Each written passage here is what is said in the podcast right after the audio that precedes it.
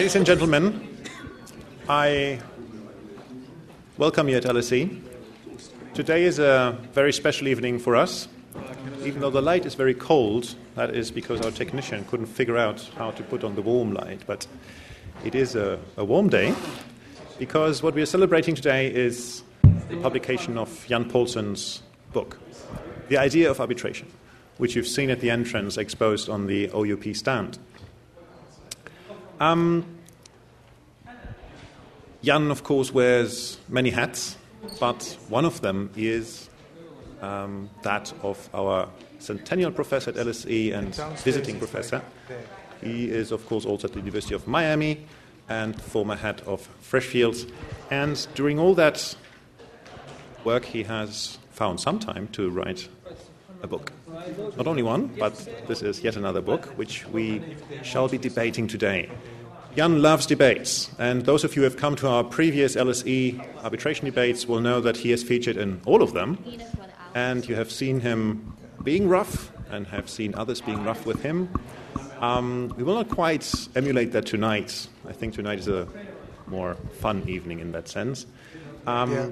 But we thought that having yeah, two people debate the ideas of Jan on arbitration would be. Um,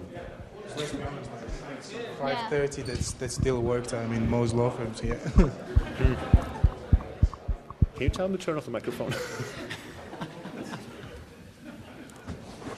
Sorry for that. Um, so we'll be having three panels today where three key ideas of Jan, in Jan's book, Jan's book will be discussed. Some of the, of the panels will be more debating, others will be maybe a little bit more commenting.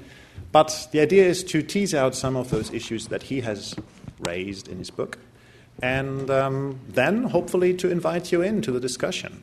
Um, as always, the best part of academia is not having ideas, the best part is exposing them and actually getting a reaction to them. So um, you're all invited to ultimately keep switched on and think. I know that doing that for three hours straight is a challenging task. Um, but the good thing is that in between panels, people have to get off and on, so you will have time to breathe deeply, relax, and come back afterwards.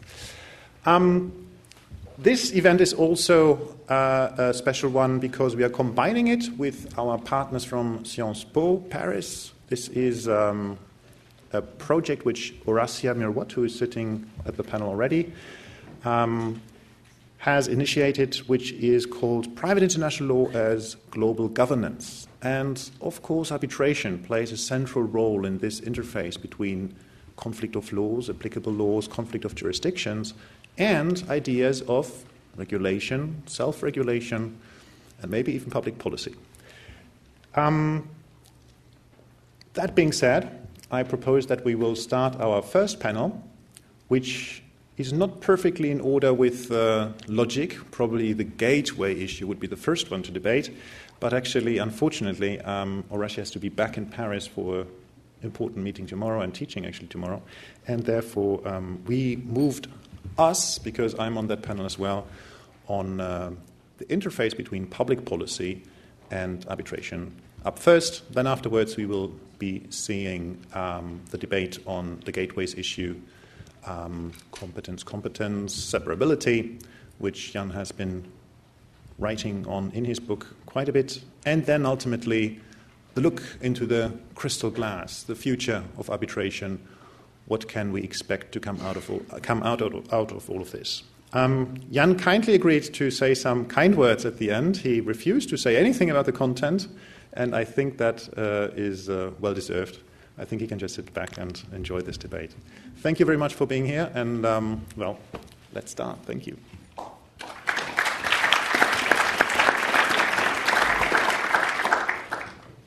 Good evening. I'm a bit disappointed to hear we're not supposed to be rough. I hope everyone will be rough.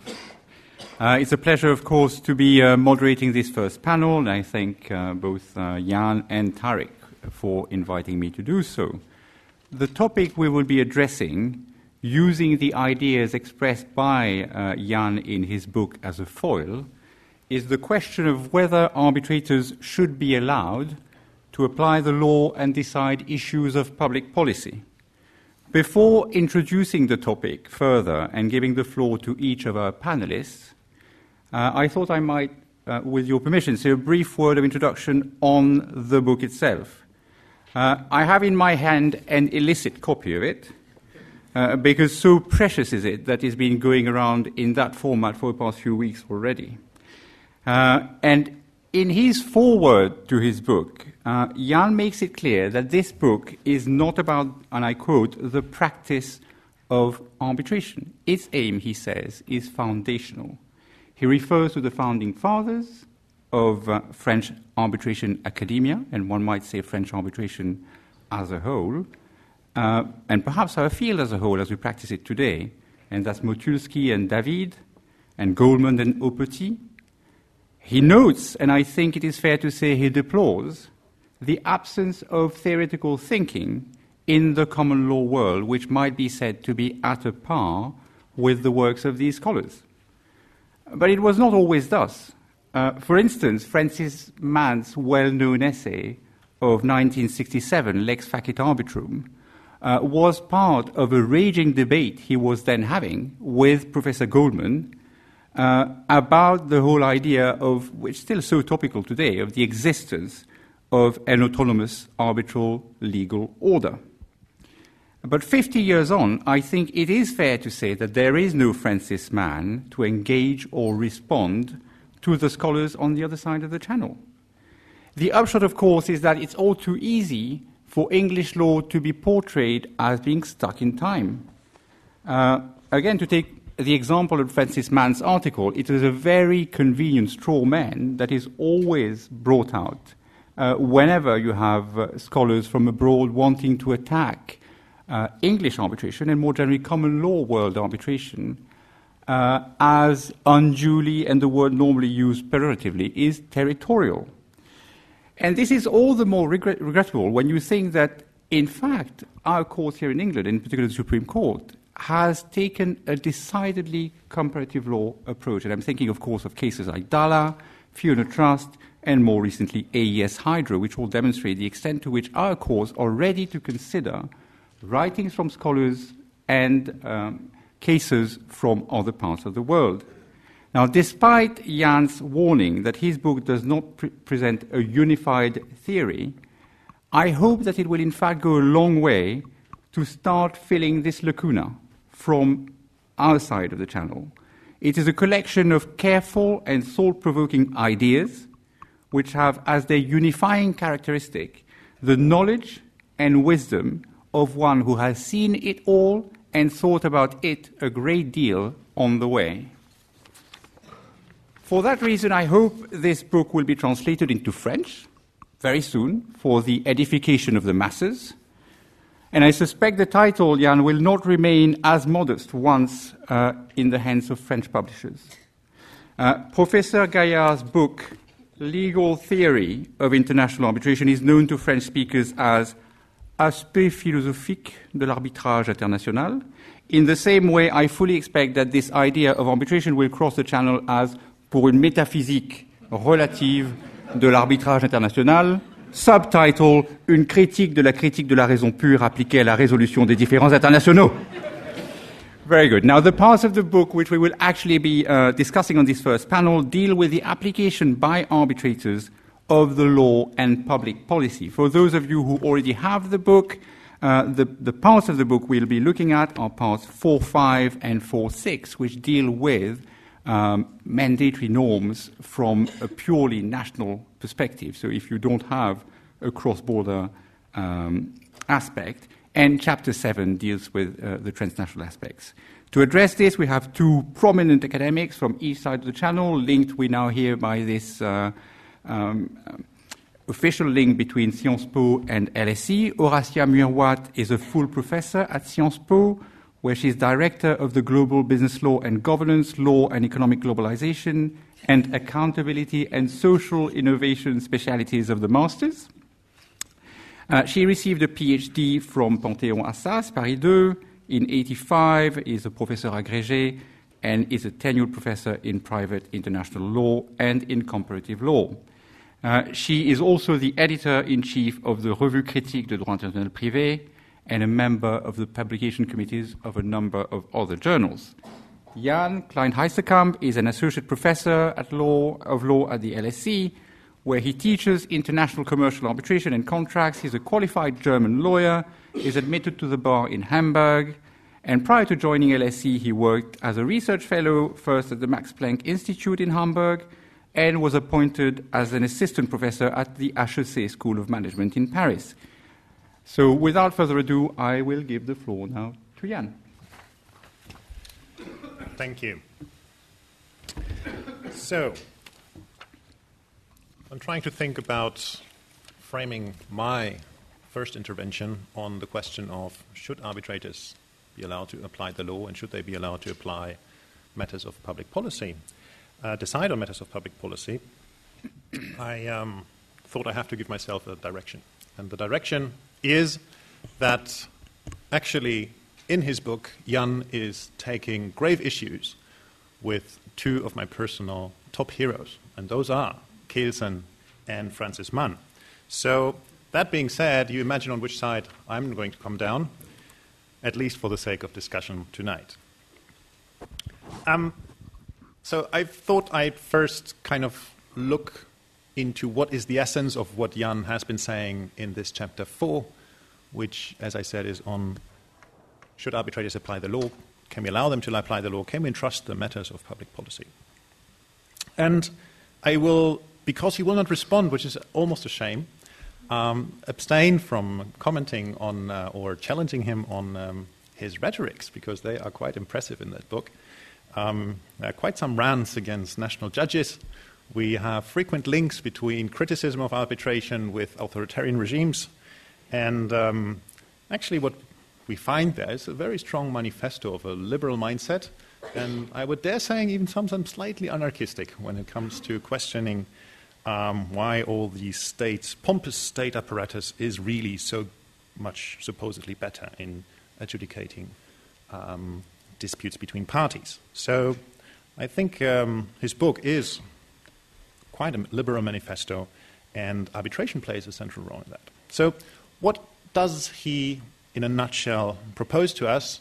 And um, I'm not sure if I did it correctly, but I tried to distill what I found in there. So, first proposal arbitration is not against public policy.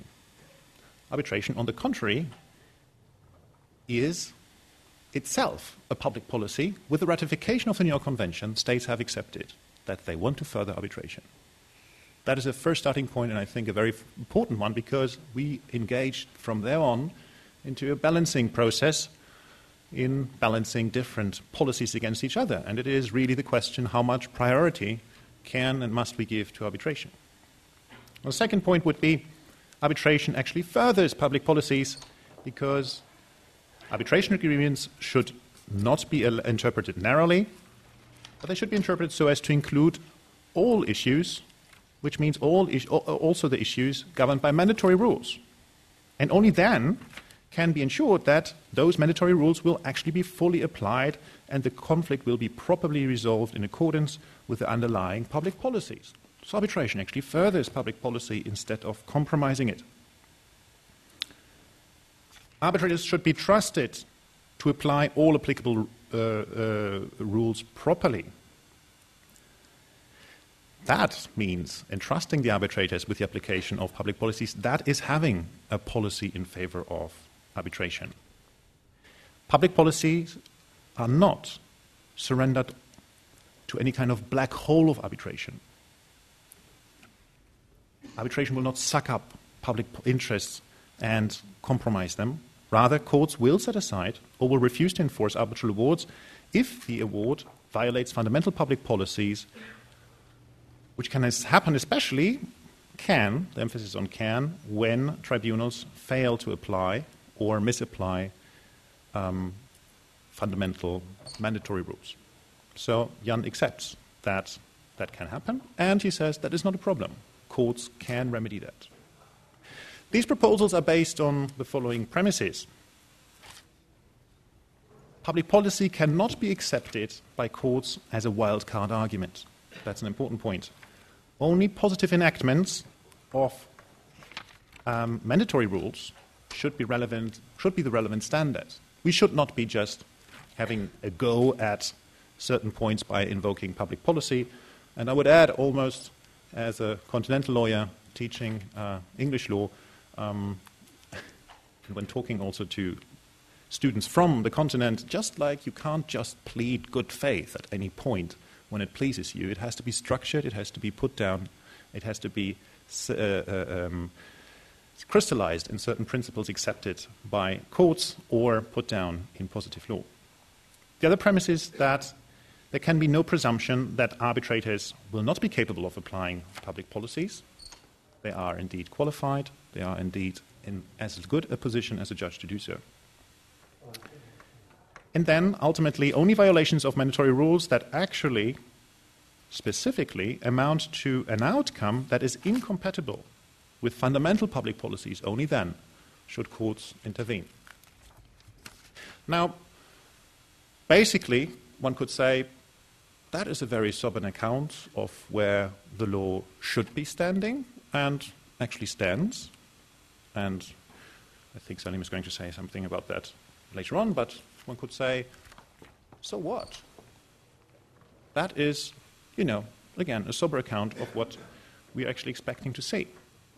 And then I engaged in the exercise of looking, you know, what do we have right now? And since the, uh, uh, the publication of this book, which is really just a few weeks ago, um, three interesting uh, decisions have come out on different parts of the world, which I think fit in with this, but also give me the possibility to maybe inject some um, criticism in the spirit of Francis Mann, and maybe even worse, in the spirit of Heinrich Kronstein. Heinrich Kronstein, another uprooted, emigrated uh, German lawyer who left uh, Nazi Germany and became a professor in uh, Georgetown in the United States and was very influential in building up the US antitrust system and wrote a famous article by which he suspected and actually argued that arbitration is a tool for powerful private interests to usurp power. So, what are these three cases that I'm interested in? Um, what we actually see in the case law in the metropolitan part of the world, let's put it that way, that is the part of the world where we do see lots of arbitrations happening, I would argue we actually don't see too much of the criticism that Jan is putting forward, the skepticism against arbitration, but we're actually seeing judges actually being you know, very favorable to arbitration. And we don't have to go as far as uh, the Putrabali decision in 2007 of the French Cour de Cassation, where it was rather gloriously pronounced that arbitration was part of international justice, unattached to legal, any legal order, which then is the basis, more or less, for this book. Um, by the way, pronounced by Jean Pierre Ancel on the 29th of June 2007, as it happens, the 30th of June 2007 was his last, last day of the office. Anyway, let's look to. Oh, oh, by the way, yes, and I can't help saying that at LSE, Jan still mentioned this creation around Putrabali as Parisian poetry. So that's just to play the ball over to Horatia for later on. Um, and I noticed that in the later published article, he scratched the part of poetry and said just theory, I think. Um, so, three decisions I would like to bring to you. On the 28th of January this year, we have the 10th Circuit Court of Appeals deciding the matter THI of New Mexico and Patton. In this decision, the court plowed through 30 years of case law to clarify that state laws, US state laws, that aim at invalidating arbitration agreements specifically are preempted by the Federal Arbitration Act. And in doing that, it affirmed more than 11 times that arbitration cannot be held to be inferior to dispute settlement by state courts. That was very intense. I suppose Jan would agree with that affirmation, at least in abstract. In the specific case, however, we're talking about one of those cases where we Europeans, and I include English with that, can only scratch our heads. It's one of those infamous nursing home cases in which a family of an old person in a nursing home finds out that somewhere in the contract signed by their beloved one there was an arbitration agreement barring them from bringing claims in state courts relating to negligence or mistreatment. That, so they want to prove, led to serious suffering and ultimately death. In the contract with the deceased Mr. Patton, the nursing home handily had excluded from the arbitration agreement all types of claim that could be potentially, but which it's, itself could potentially bring against its clients so reserving the right to bring those claims in state courts. Whereas the federal district court found that under the general applicable New York Mexico common law of contracts, the arbitration agreement would be unconscionable and therefore unenforceable, the Court of Appeals reversed on the basis that the applied New Mexican case law founded the unconscionability of that clause on the fact that the agreement subjected the claimants to arbitration. The central line in the judgment is after all, the court spoke of subjecting the weaker party to arbitration, thereby clearly evincing the view that having to arbitrate is a claim. thereby clearly evincing the, the, the view that having to arbitrate a claim is disadvantageous. End of the quote. This is actually the only line that you find in the decision that really justifies the application of the Supreme Court's holding in Concepcion that common law defenses to arbitration demand, uh, uh, de- demands are preempted by the Federal Arbitration Act if they derive their meaning from the fact that an agreement to arbitrate is at issue. So if the law is merely about saying arbitration is not okay, then that is preempted by the Federal Arbitration Act, imposing the policy in favor of arbitration. One could argue that this goes somewhat beyond putting arbitration agreements on the same footing as ordinary contract clauses, as was originally intended by the Federal Arbitration Act. Arbitration clauses have become almost sacrosanct. You can't touch them. If you touch them specifically, ah, the Arbitration Act imposes its policy in favor of arbitration. Given the circumstances of the case and probably a look into the eyes of the daughter of the deceased client of the nursing home, the young clerk preparing the judgment seemed to be have seemed to be compelled to go through lengths. And excessive repetitions of the mantra that arbitration is not inferior for justifying the outcome. Indeed, the American case law is full of cases like this, and actually with quite some five to four US Supreme Court decisions split across the traditional ideological lines regarding the myriads of arbitration agreements in consumer and employment contracts. In his book, Jan merely observes in section 4.3 that many arbitration practitioners would be perfectly content with consumer transaction, if consumer transactions were excluded from arbitration. Let me be a little bit more blunt and affirmative. In Europe, we clearly subject our policy in favor of arbitration to the higher policy of protecting weaker parties. And, as asked by Jan explicitly in his book, we do that explicitly in positive legislation, making arbitration clauses, which means agreements concluded before the dispute has arisen, largely unenforceable in this type of contracts. I'm well aware of the procedural context that that is very different in the US and why companies want and maybe need arbitration clauses, but it's difficult to understand that the arbitration mantra is still upheld so categorically for these categories of contracts outside commercial relationships, especially in the light of some rather dubious practices. Protecting public interests might require limiting the use of arbitration, and there's nothing wrong about that. Maybe I'm just one of those Kronsteins of my generation. Much more sober, and as one would expect, is the second case I want to turn to. That is the one rendered just a day earlier, on the 27th of January, by the High Court here in, England, in London. Um, in the case, in the matter, Interprods Limited and De La Rue International Limited. The case evolved around the question whether a party could terminate a contract on the basis of corruption and whether an arbitrator could make that determination. The unsuccessful defendant, Interprods, is a Nigerian company that acted as an agent and distributor for De La Rue, the leading printer of banknotes with its seat in the United Kingdom, in return for payment of commissions. The dispute arose when an employee of Interprods supposedly informed De La Rue that the commissions will partially be used to pay bribes and corrupt Nigerian officials, a circumstance that De La Rue claims to have been wholly unaware of. Be as it may, the Office of Serious Fraud recently decided, after six years, not to pursue further its investigation relating to corruption allegations of De La Rue in Cameroon and other countries. De La Rue used this incident to trigger the termination of the agency agreement and refused further payment. Interprods sought to bring a claim for payment under the LCIA clause in the contract, but after some back and forth, it was ultimately De La Rue who initiated the proceedings in order to get a declaration of non liability as a consequence of the termination. The crucial issue was whether the arbitrator could decide that the termination was lawful on account of an alleged admission of Interprot's of intended bribery and corruption.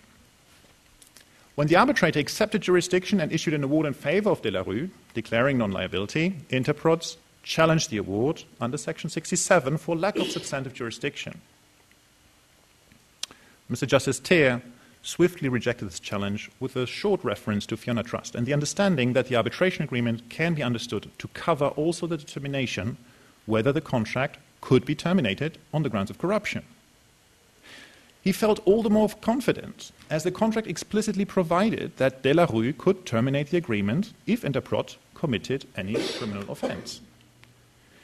It seems to be a picture book example, or maybe even rather uh, the idea of arbitration book example, where the alleged public policy argument ultimately boiled down to contractual interpretation entrusted to the arbitrator.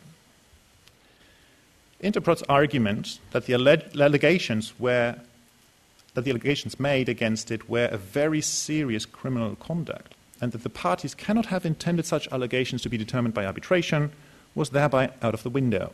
More or less just like the argument in Fiona Trust that but for the bribery there would not have been any contract and therefore no arbitration agreement.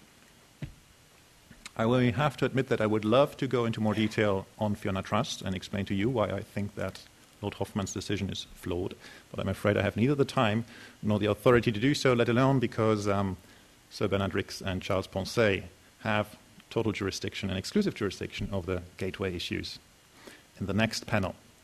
But let me observe, make just two observations on the very specific circumstances of interprods. One is a nerdy one, and the other one is a devilish one. From a mere position of contractual interpretation, who is to determine whether there has been criminal offense, which is the ground for allowing termination under the contract? Surely it is not the other party which can do so by simply alleging it, let alone determining it unilaterally. What about the presumption of innocence that so prominently features not in the laws of all non authoritarian countries, but also in every single convention or charter on human rights?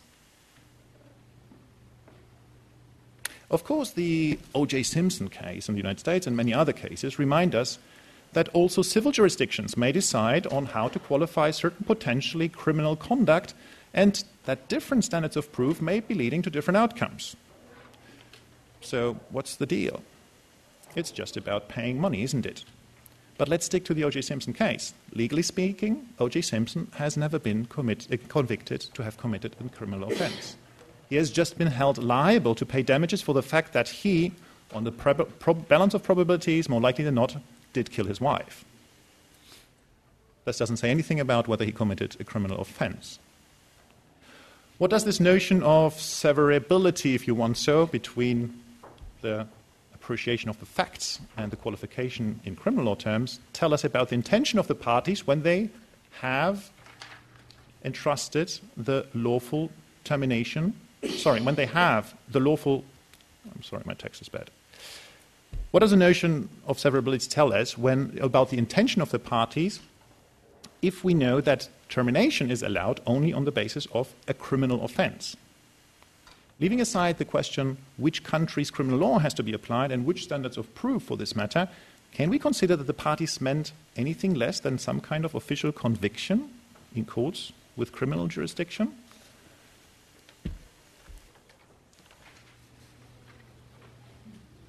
I know that all of this is very much insisting on the specific wording of the contract and the specific case, but what I want to point out, or the point that I want to make, is that it might be a little bit too easy to just insist on the reduction of issues of illegality to contractual interpretation and allocation of risk.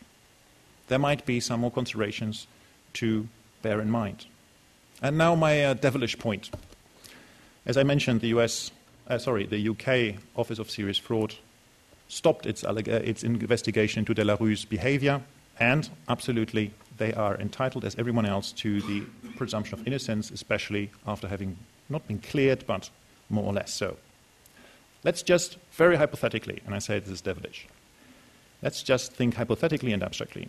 How would someone who actually wanted to use agents in foreign countries to obtain public contracts through methods including corruption and fraud go about? It would certainly make a whole lot more sen- a whole lot of sense to make the payments through some offshore accounts, such as in Jersey, as happened in De La Rue. It would be brilliant to be able to terminate the contract in case of criminal offenses.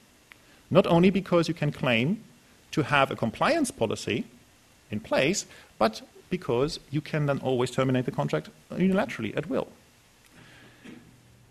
At least when you include an arbitration agreement, because you get from the arbitrator the confirmation of the existence of a criminal offense without having to go through the pains of some criminal proceedings in some national state courts. I think by now you do associate me with Kronstein quite a bit. Now, and to continue with my Kronsteinian theme, yesterday's decision of the Cour de Cassation in the case Schneider versus CLP Industries Limited. This is another Nigerian case involving allegations of corruption. Here, it is an Austrian producer who contracted with a Nigerian company as its agent and distributor for products destined for public projects and find out that its highly successful Nigerian partner apparently involved the daughter of the Nigerian president, acting under false name to facilitate obtaining public contracts.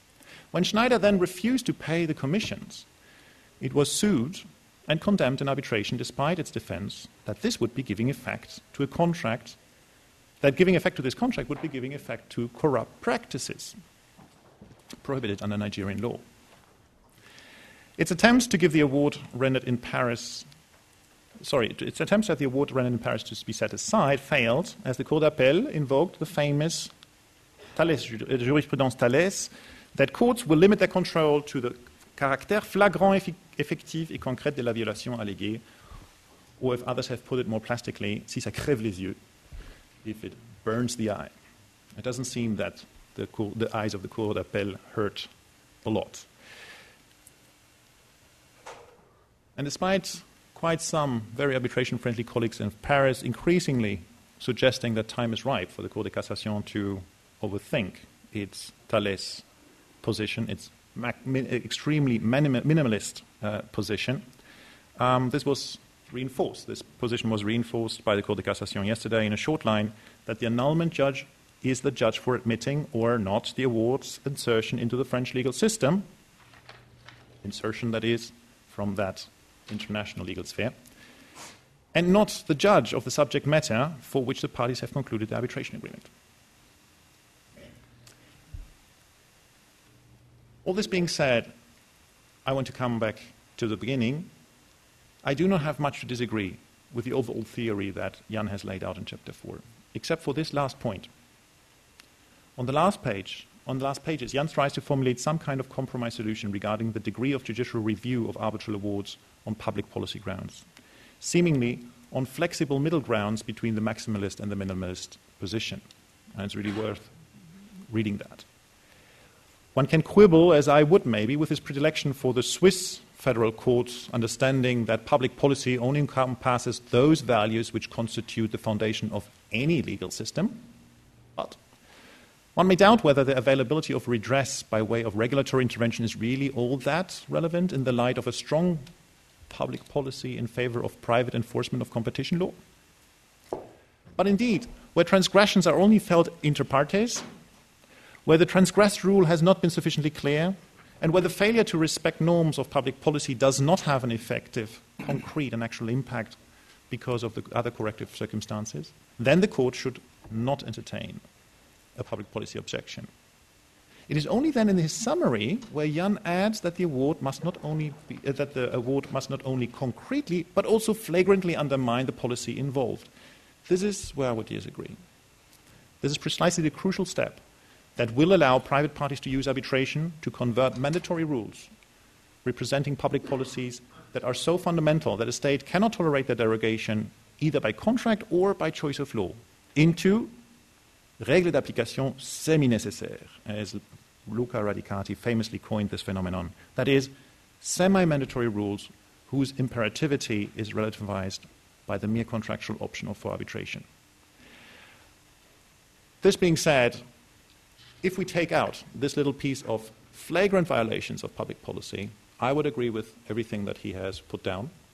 But I think that this element of judges saying we have to look only on the face of it and see a violation of public and if we see a violation of public policy fine we will go after it but if we don't see it we will not dig any deeper i think that is something where we still can go a little bit longer in the discussion thinking about what does it mean to have a public policy altogether and what is the mandate that courts have to uphold public policies under their constitutions i will leave now the floor to Horatia. Thank you.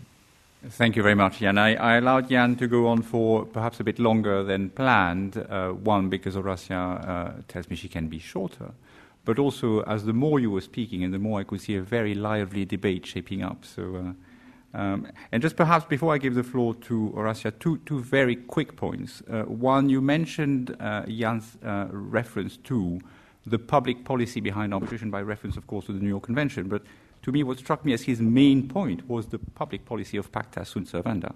And I think one exhortation which I took away from that chapter is whenever considering an allegation of public policy, never forget that you have this implied public policy, that you are upholding the parties' agreement.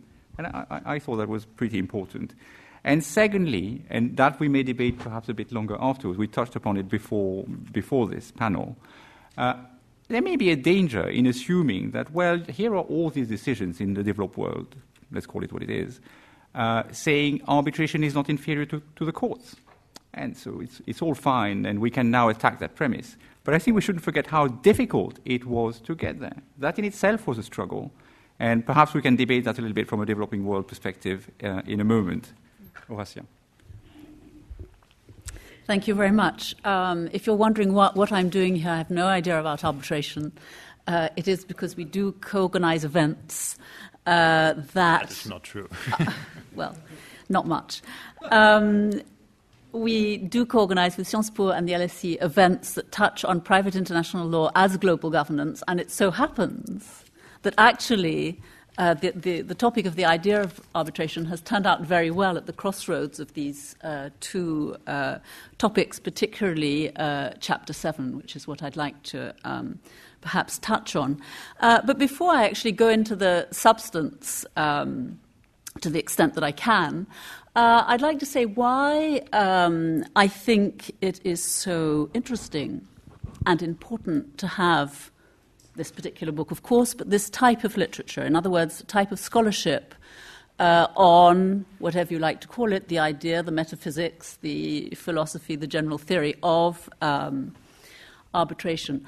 I think that the first reason is that the availability of um, arbitration an arbitral forum uh, in international uh, matters, let's say, um, availability that has become the uh, existence of a parallel system of dispute resolution, of justice, perhaps, um, has had an enormously significant uh, impact on global governance. I think um, Jan Paulsson's phrase is authority which cuts across the state, something like that uh, or cuts across state uh, authority. Um, the, the, the, availability of arbitration has had a considerable impact on policy, what the relation is between public policy and policy in general is there again, maybe semantics, maybe uh, something more profound, but anyway, on policy makers, obviously, uh, and on the structure of markets. Um, indirectly via uh, litigation strategy, for instance. But th- this is a, a, arbitrators are extremely important players in the uh, realm of global governance, and therefore um, of particular interest, it seems to me, to, to, to students of transnational and private international law. Um, secondly, um, a point that's, uh, I think, very well made in the book is that we are all. Um, our thought is very much embedded in what Jan Paulsson calls our mental maps. So, this is uh, elevating uh, the question to the level of uh, epistemology, legal epistemology. Um, our thought is obviously uh, embedded in a certain paradigm. And uh, for private international lawyers, having this uh, body of scholarship that's growing up uh, from the perspective of arbitration is extremely interesting because it shakes up a certain number of ideas. Uh, we tend to be extremely court focused. In fact, traditional lawyers tend to be extremely court focused.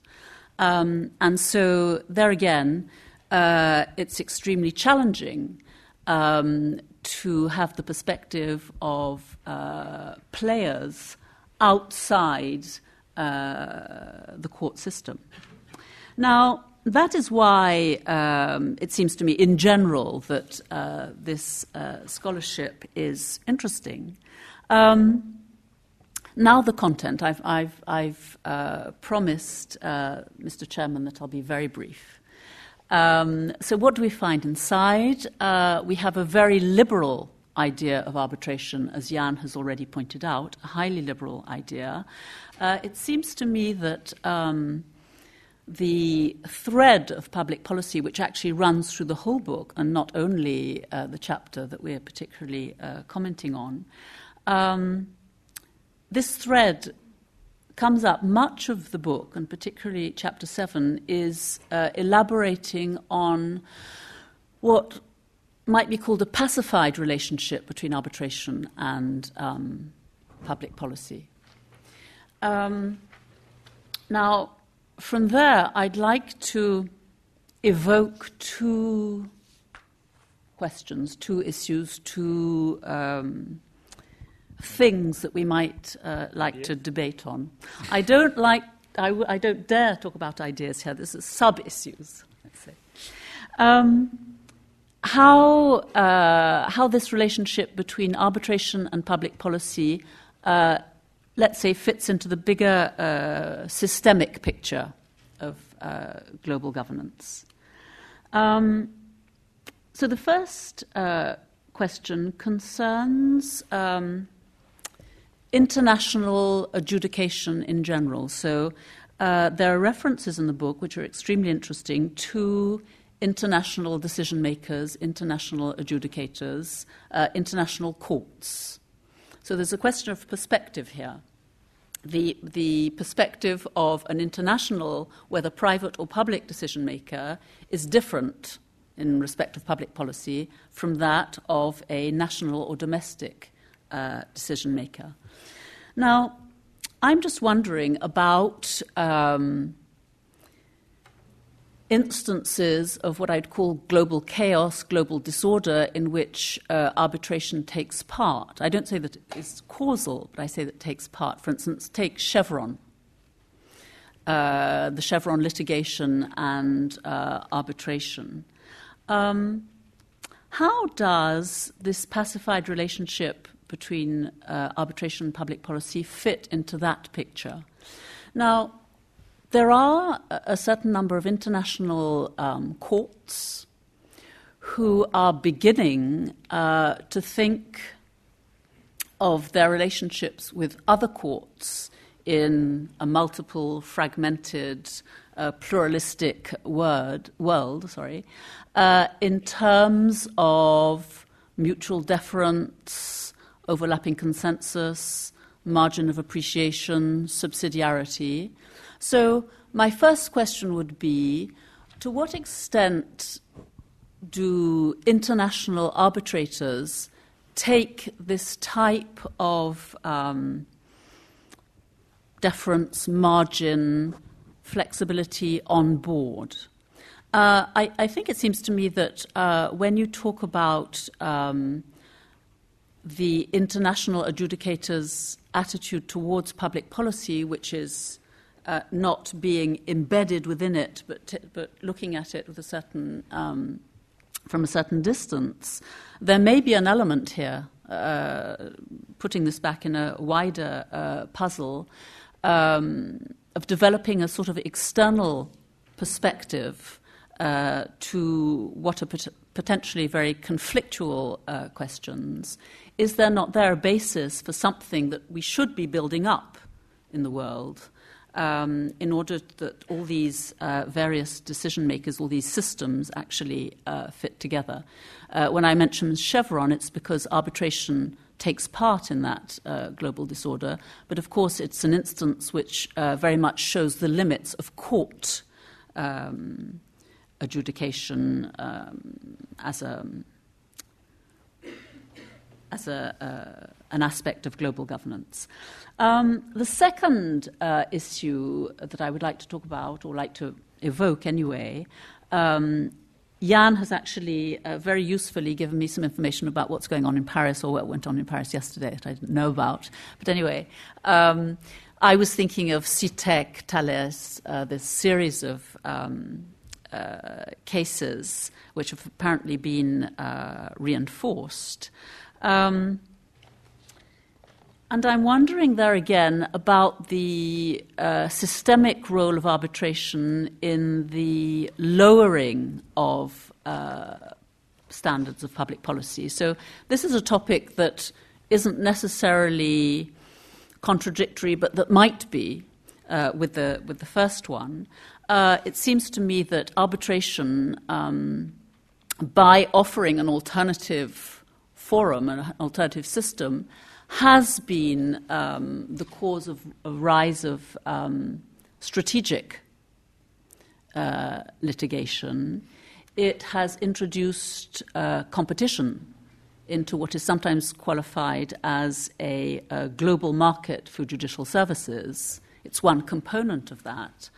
Um, so, competition may mean pluralism. It may mean that we've got to, there again, uh, get rid of our mental map that tends to want one right answer coming down from above. We may have to deal with uh, a plurality of uh, decisions. Um, but pluralism does actually mean more disorder. Uh, it does mean perhaps something fairly aggressive in the relationship between different fora. Um, and so, there again, um, I'm just wondering how uh, this pacified relationship between arbitration and public policy fits into this more uh, competitive paradigm. So, those are the two um, topics that I seem to, uh, that I think are very, very interesting, that seem to uh, emerge uh, from this particular chapter on transnational um, arbitration. I would like to open the floor to debate rather than going on uh, myself. Uh, thank you very much for inviting me, and thank you for the pleasure of reading this book. Thank you, Rasha. One, one point which you address, your first point, I think, uh, from my point of view and with respect, very interesting indeed, because as a process, uh, we who have been involved in arbitration now expect a lot of deference. But one has to, from other legal processes, um, New York Convention, all, all these reasons. But have we now reached a point where we ourselves perhaps are not paying enough deference to other legal processes? I think is the question you, you, you may be asking. And that, it seems to me, is, is a valid question. One point which I thought uh, we might, you have many topics already that you, you may want to raise from the floor. One, one thing which really emerged, perhaps from, from my perspective, reading those chapters of the book, is that I think in the present assembly, as, as Jan I think was pointing out, it's difficult to imagine anyone who would really be doubting that arbitrators should be allowed, indeed must, uh, apply the law and decide issues of public policy. And I guess one way to, uh, to, to, gauge this is to try and put yourselves in uh, the shoes of perhaps, I was going to say, a developing world judge confronted with a Mitsubishi sort of issue. Issues which to him himself in his own legal system seem very important, and yet he's being told to have to defer to it. When I say perhaps a developing world judge, in fact, let's place ourselves in the shoes of a French or English judge 50 or 60 years ago, because that's probably where they were. And what does one tell such a judge? you know, who is used to a certain way of operating, how do we explain to him the rationale for all these very sophisticated uh, ideas uh, we, we, are now debating? There is a lovely, lovely passage uh, at pages 214 and 215 of Jan's book. It's a bit long, so I, I, won't go into it, but I urge you to read it. It's absolutely wonderful. It should be compulsory reading for every national judge before he decides an arbitration case. And it's about the reaction of a national judge when he sees an award which, to quote, he may, he may not see much to like about. And, and you can see the various steps that cross his mind as to, until he realizes, well, actually, you know, I'm going to stitch this one up. Um, so, so I urge you to, to read that, and that, that is Jan's answer. But I wonder what your answer would be and, and whether it's something. Uh, well, let, let, what would you say to that, uh, Jan? How should a national judge from a developing world country address this issue?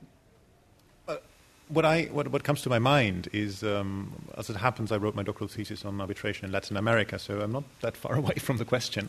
Um, and what I've seen, when I started writing my thesis in 1998, um, no one would ever think about, let's say, antitrust issues being arbitrable. In Brazil, that was just, you know, there was just a little sentence in those few books that were written that that is impossible. And um, and by the end, end, by the time I ended my thesis, which to my shame I have to say was six years later, um, on every congress that I would go to, people would say, "Well, of course, that can be arbitrated. Why should the simple invocation of a public policy issue stalmate the entire contractual arrangement between the parties and force them to go to court?" In parentheses, a Brazilian court, which the Brazilians are the first ones to speak rather badly about. Um, and what I found fascinating there, and maybe that links a little bit in with what I, what I try to, to, to convey as, as, a, as a message of caution, is um, who are the people who really brought about this change and uh, the conviction of, uh, by now, I would say, most of also the judiciary in Brazil, maybe not all, but it's a big country, um, that, uh, that arbitration of these matters should be possible. It is mainly French doctoral students who came back after writing their thesis with. Um, uh, Professor Fouchard, and brought back this idea of saying, you know, arbitration is something else. We've seen it, the French have shown it to us, and um, they have managed to create such a fascination for it that nowadays, any kind of critical arg- uh, uh, observation about that, arg- that arbitration also needs some kind of boundaries to a certain degree will be outrightly rejected as almost totalitarian attitudes. Um, so I, I when observing this very short time span, I'm, I'm, impressed how, how courts have been susceptible, on the one hand, to say, you know, we want arbitration to go forward, we want uh, to accept this, and, um, and in, the, uh, in the community shaping those public opinions, which is mostly, uh, on the one hand, scholars, but also practitioners in arbitration, have, you know, brought about also some confusion because a certain degree, some judges are so enthusiastic about arbitration that they would go very long, creating all the more backlash on the same type by the other colleagues. And um, needless to point, for example, at SulAmérica recently, where we see it's not about public policy, really, it's about just simple signature on an insurance contract. But um, it shows that there is still very restrictive tendencies, but these restrictive tendencies are actually reinforced by this very fact that others try to push so very much forward. So I think it is in this forward backward movement that ultimately equilibrium is found. And I think what uh, Jan's merit is on this chapter is to kind of try to show how the pendulum should be somewhere in the middle with a light tendency in favor of arbitration. Well, I who did not do my doctoral thesis on arbitration have actually no idea about it. Um, I would uh, tend to say, first of all, if, if I'm speaking to a judge from, a develop, from the developing world, I'd say, first of all, distrust any idea of arbitration that comes from the developing world and hope to publish your own. And the second, read this book, read Jan Paulsson's book. Um, you'll find a reasonable idea, I think, from a perhaps a developing world perspective, and see what you can do with it. Well, I wonder. I think, I think yes, in the sense that this part of the book uh, would be a good reminder of what not to do, because objectively it is what not to do. Uh, but on the other hand, I wonder whether this book, or perhaps even more, uh, the other book I was mentioning earlier from, uh, from uh, Emmanuel Gaillard, are, would be seen by judges who are not yet used to this idea as being too, uh, as, as, being uh, a glorification of a form of dispute resolution they, they don't yet understand. When you read the more extreme, some of the more liberal passages, which effectively are telling the judge, well, you know, we will try to work with you, but ultimately, if you don't cooperate, we are a process that can work without you for various theoretical reasons. I think from a state court's perspective, it's very difficult to, to accept that. And that's the reaction you see a lot in the developed world. And I think the Thales uh, case also, uh, because now, of course, compared to a French judge of 60 years ago, you can see how it has evolved. So, and it may be seen as you lure them in and then you shut the door. Uh, you lure them in saying, Mitsubishi, you will have a second look. Don't worry about it. You can look at it later. And then you shut the door. Thales, but don't really look at it. So I think that is an issue which we really need to address, and, and I quite agree that you know that a book like this in the hands of a developing world judge who has been perhaps already trained to the idea of what he might find in it uh, will work. But but we may start need to start thinking wider. Sorry, let me bring my, my own perspective now. Uh, questions from you? Reactions? From Jan? None?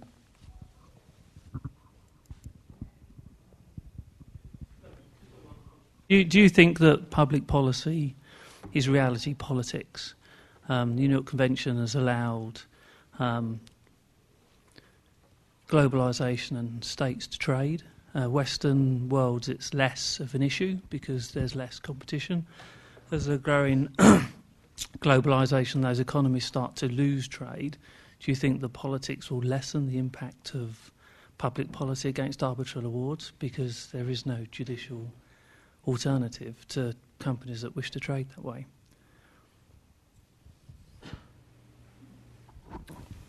Well, you I think alluding a little bit to what Russia also said about maybe the emergence of new structures of governance that um, through what is originally contractual arrangements, then practices, and maybe ultimately, if one were to follow Emmanuel Gaillard on his idea of an arbitral legal order, we would see something emerging not only in terms of dispute resolution, but actually norm setting. I think that is, I think, the fundamental difference between Jan Paulsson's book and, and Emmanuel Gaillard's is that um, whereas, uh, as the title in French, at least, uh, uh, as it suggests that it is very um, about these aspects philosophiques, um, philosophical aspects, he, he, lifts off quite far.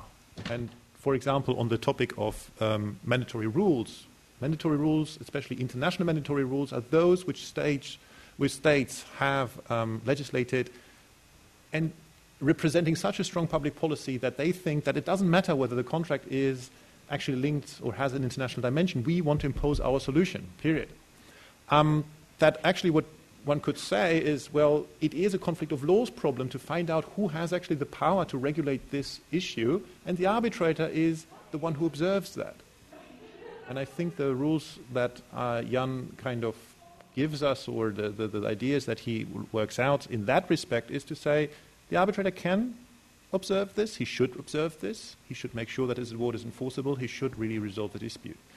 And um, he is the adjudicator. Whereas if you look into Emmanuel Gaillard's book, it goes very far. He clearly states that international mandatory rules should not be applied by arbitrators. And the reasoning he gives is we don't need it because internationally mandatory rules are nothing but an expression of a public policy. And what we're seeing is the emergence of a global transnational, truly international public policy in which arbitrators, through their awards, case law, develop ideas about what is exactly corruption, what is exactly the pari passu principle, what exactly uh, a number of other issues which have been grappled with in national jurisdictions but are not uniform. The arbitrator will ultimately distill global rules from that. And if you really think about that proposal, that is in line also what Salim just said about scaring people. Um, you know, that is arrogating oneself or arrogating as an arbitrator the power not only to adjudication but to rule setting, to become the rule maker of a globalized economy where we lack a global regulator. So, is arbitration really that? And I think that is where um, I am very much with Jan uh, on the, I would say, more territorialistic side, or at least the um, pluralist side, that um, we must live with confusion. We cannot let arbitrators make policies. We want them to resolve the disputes between the parties and to be conscious of their responsibility um, in contributing to some type of regulatory function in terms of keeping people to their promises and making sure that things work, that the economy does work, but not into going to definitions of what the public interest in general is, especially at a global level. Yeah, um, I think the assumption in your question is that it's difficult to leave the real politics uh, behind, right? I think that uh, um, we may be doing Parisian poetry here uh, to a certain extent. Um, nevertheless, it's an effort that's worthwhile keeping up. I think that um, uh, Jan has very much answered um, your question. Um, I think that uh, arbitration now is part of the global governance scene, let's say, and that um, I think it's very, very important to, to try and work out how all this can fit together. Uh, but to a large extent, it's very, very difficult um, to, to, to, to, talk about arbitration in the air without talking about global trade um, and uh, the questions of great inequalities in of, of, power and uh, uh economics. Um, but the, the effort is worthwhile. Otherwise, I don't think as lawyers we'd be here. Thank you very much. This brings us to the end of, of our panel. So, as you can see, this book now you, you can understand as a postmodern response to a Nietzschean vision of super arbitrators, which may have been formulated erroneously by others. So, thank you very much, and we'll now move to, to the next panel.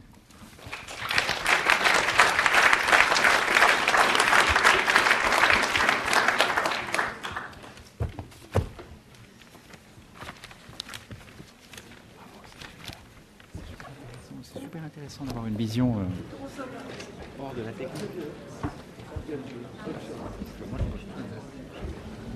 Non, non, super. Les deux. Thank you very much.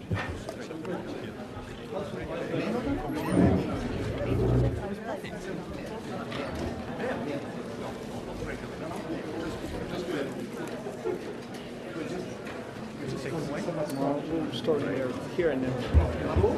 Good job.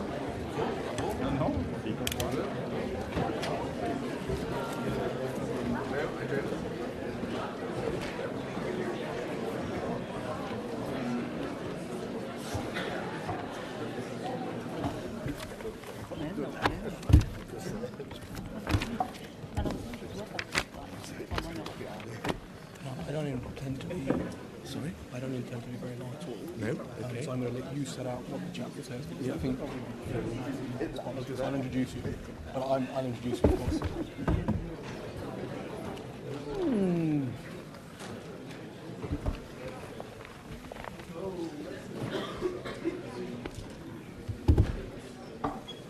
Was the hotel okay? Oh, everything's fine. Thank you very much. Good. Do we have to? Are these switched on? So I don't need to do anything. Oh, no. Perfect. It's a circle. I think we can. We start. Yes, so. Ladies and gentlemen, uh, welcome to the second debate. Uh, I think I speak for all the speakers on tonight's panel when I say that we are all um, very pleased to be participating in discussing a book that I think is destined to be um, a, a, classic in the field of arbitration. If I was a competitive soul, I would say our panel would be the best of them all. Um, but that would not be fair or correct, and I thank Salim for setting out and making my job easier, giving an overview of the book, its ambition, perhaps one thing it is important to say with the words Nietzsche and other philosophers mentioned that it's not just an upward looking account. It's an account, I'm sure, when you read it, that seeks to provide some guidance to the practitioner. It speaks to a whole audience of students, practitioners, and academics. And I think that pretty much embodies Jan's career and aspiration as a writer as well. Um, the question that this second panel deals with strikes at the very heart of the arbitral process and constitutes chapter three of Jan's book. And let me repeat it it's jurisdictional contests, who decides them, when, and in what degree of finality. Now, how one approaches these questions may differ depending on whether you are a lawyer trained in the common law or civil law systems. Indeed, Jan's discussion, and this is another feature of his book, uh, is informed by the different ways in which the major civil law and common law nations have dealt with these questions about jurisdictional contests. We are therefore very pleased that um, the two speakers tonight um, represent each of the two legal systems. Let me introduce them. To my left, I have uh, Dr. Charles Poncet. Charles is a partner at CMS von Erlach uh, Poncet, which grew out of a merger of two firms, one of which he founded. He is a leading international arbitration expert from Switzerland. Charles has been active in international arbitration for over 20 years, initially as secretary of several international arbitral tribunals and subsequently as arbitrator, chairman, or counsel. He appeared in several leading uh, cases concerning large scale investments, joint ventures, and other disputes, often involving amounts in dispute approaching or in excess of 1 billion US dollars. Like many a good lawyer, um, his first degree was in classics. He then completed his legal education at the University of Geneva Law School and Georgetown Law, and he obtained his PhD from the former. Now, among his publications and activities includes directing the work of the website Swiss International Arbitration Decisions, which provides English translations of the opinions issued by the Federal Tribunal, the Supreme Court of Switzerland, in the field of international arbitration since 2008. Um, I also thank him for traveling to be here with us um, tonight, and I'm very grateful. We are all very grateful for that. To my right is Sir Bernard Rix, um, who will kick off the discussion tonight and get starting with a brief overview of Chapter 3. Bernard is a leading arbitrator and mediator from 20 Essex Street. For over 20 years, um, he sat as a judge in the Commercial Court in the Court of Appeal, from which he recently retired.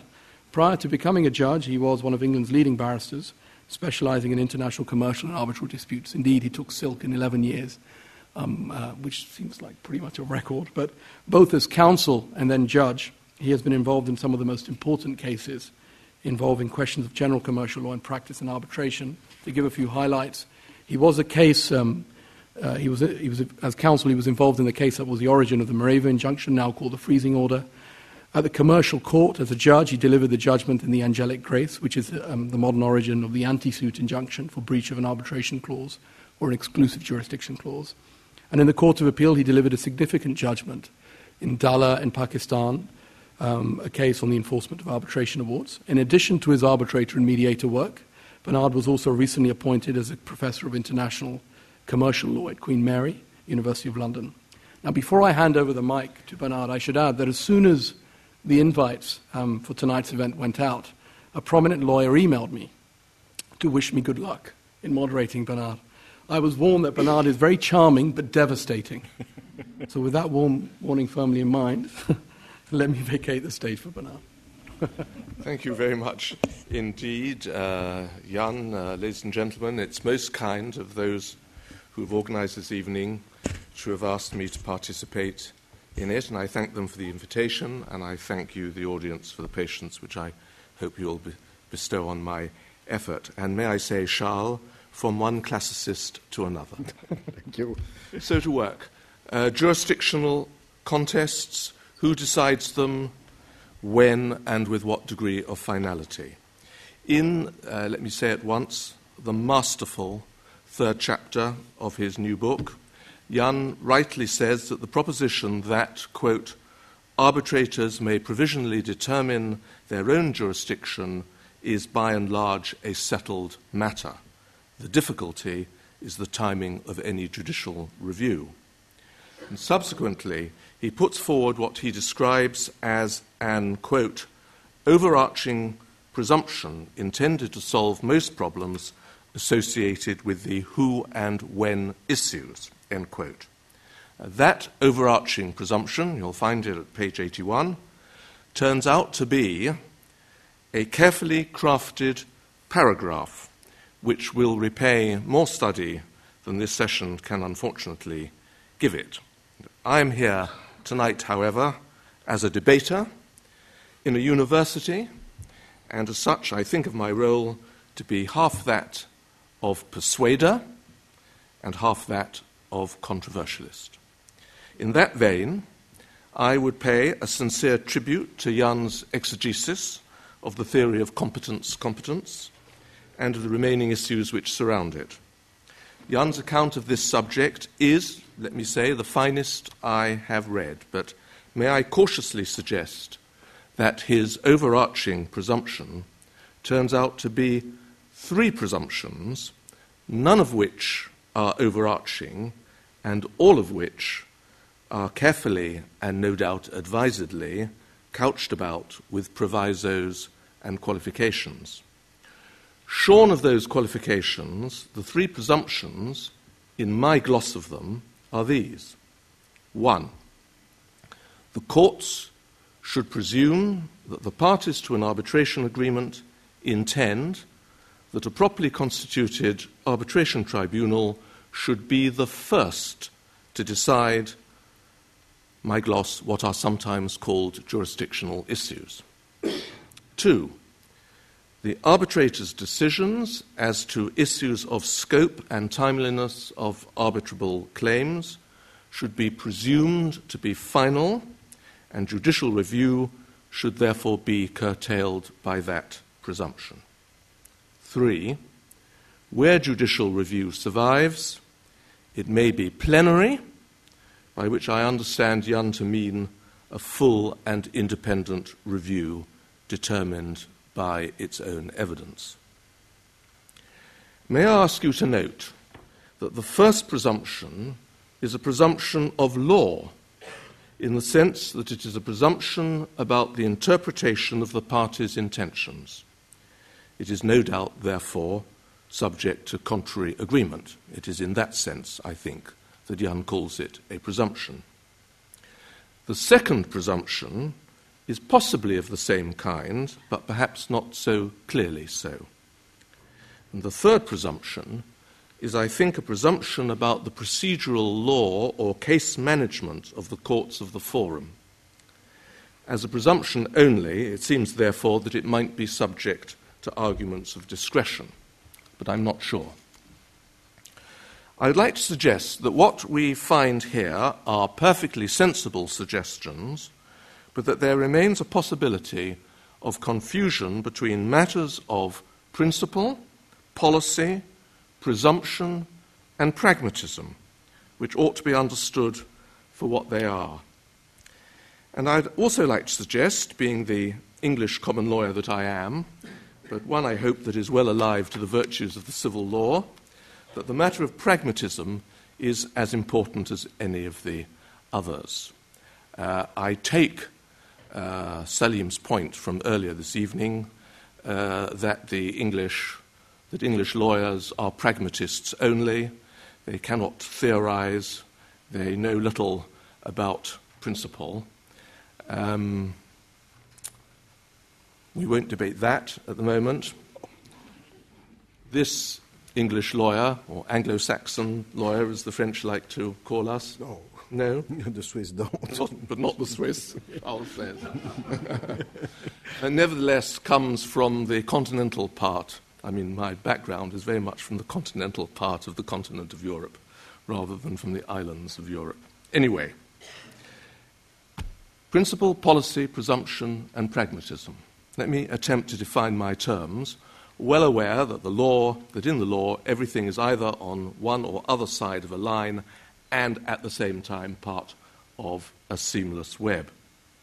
By principle, I mean those basic rules of substantive law, which of course include contract law or arbitration law, which are the building blocks with which any nation's courts work in order to solve an issue brought before them. They may, of course, differ from one nation to another, but hopefully they coalesce. Relevant examples are interpretation of contracts is concerned with the intention of the parties.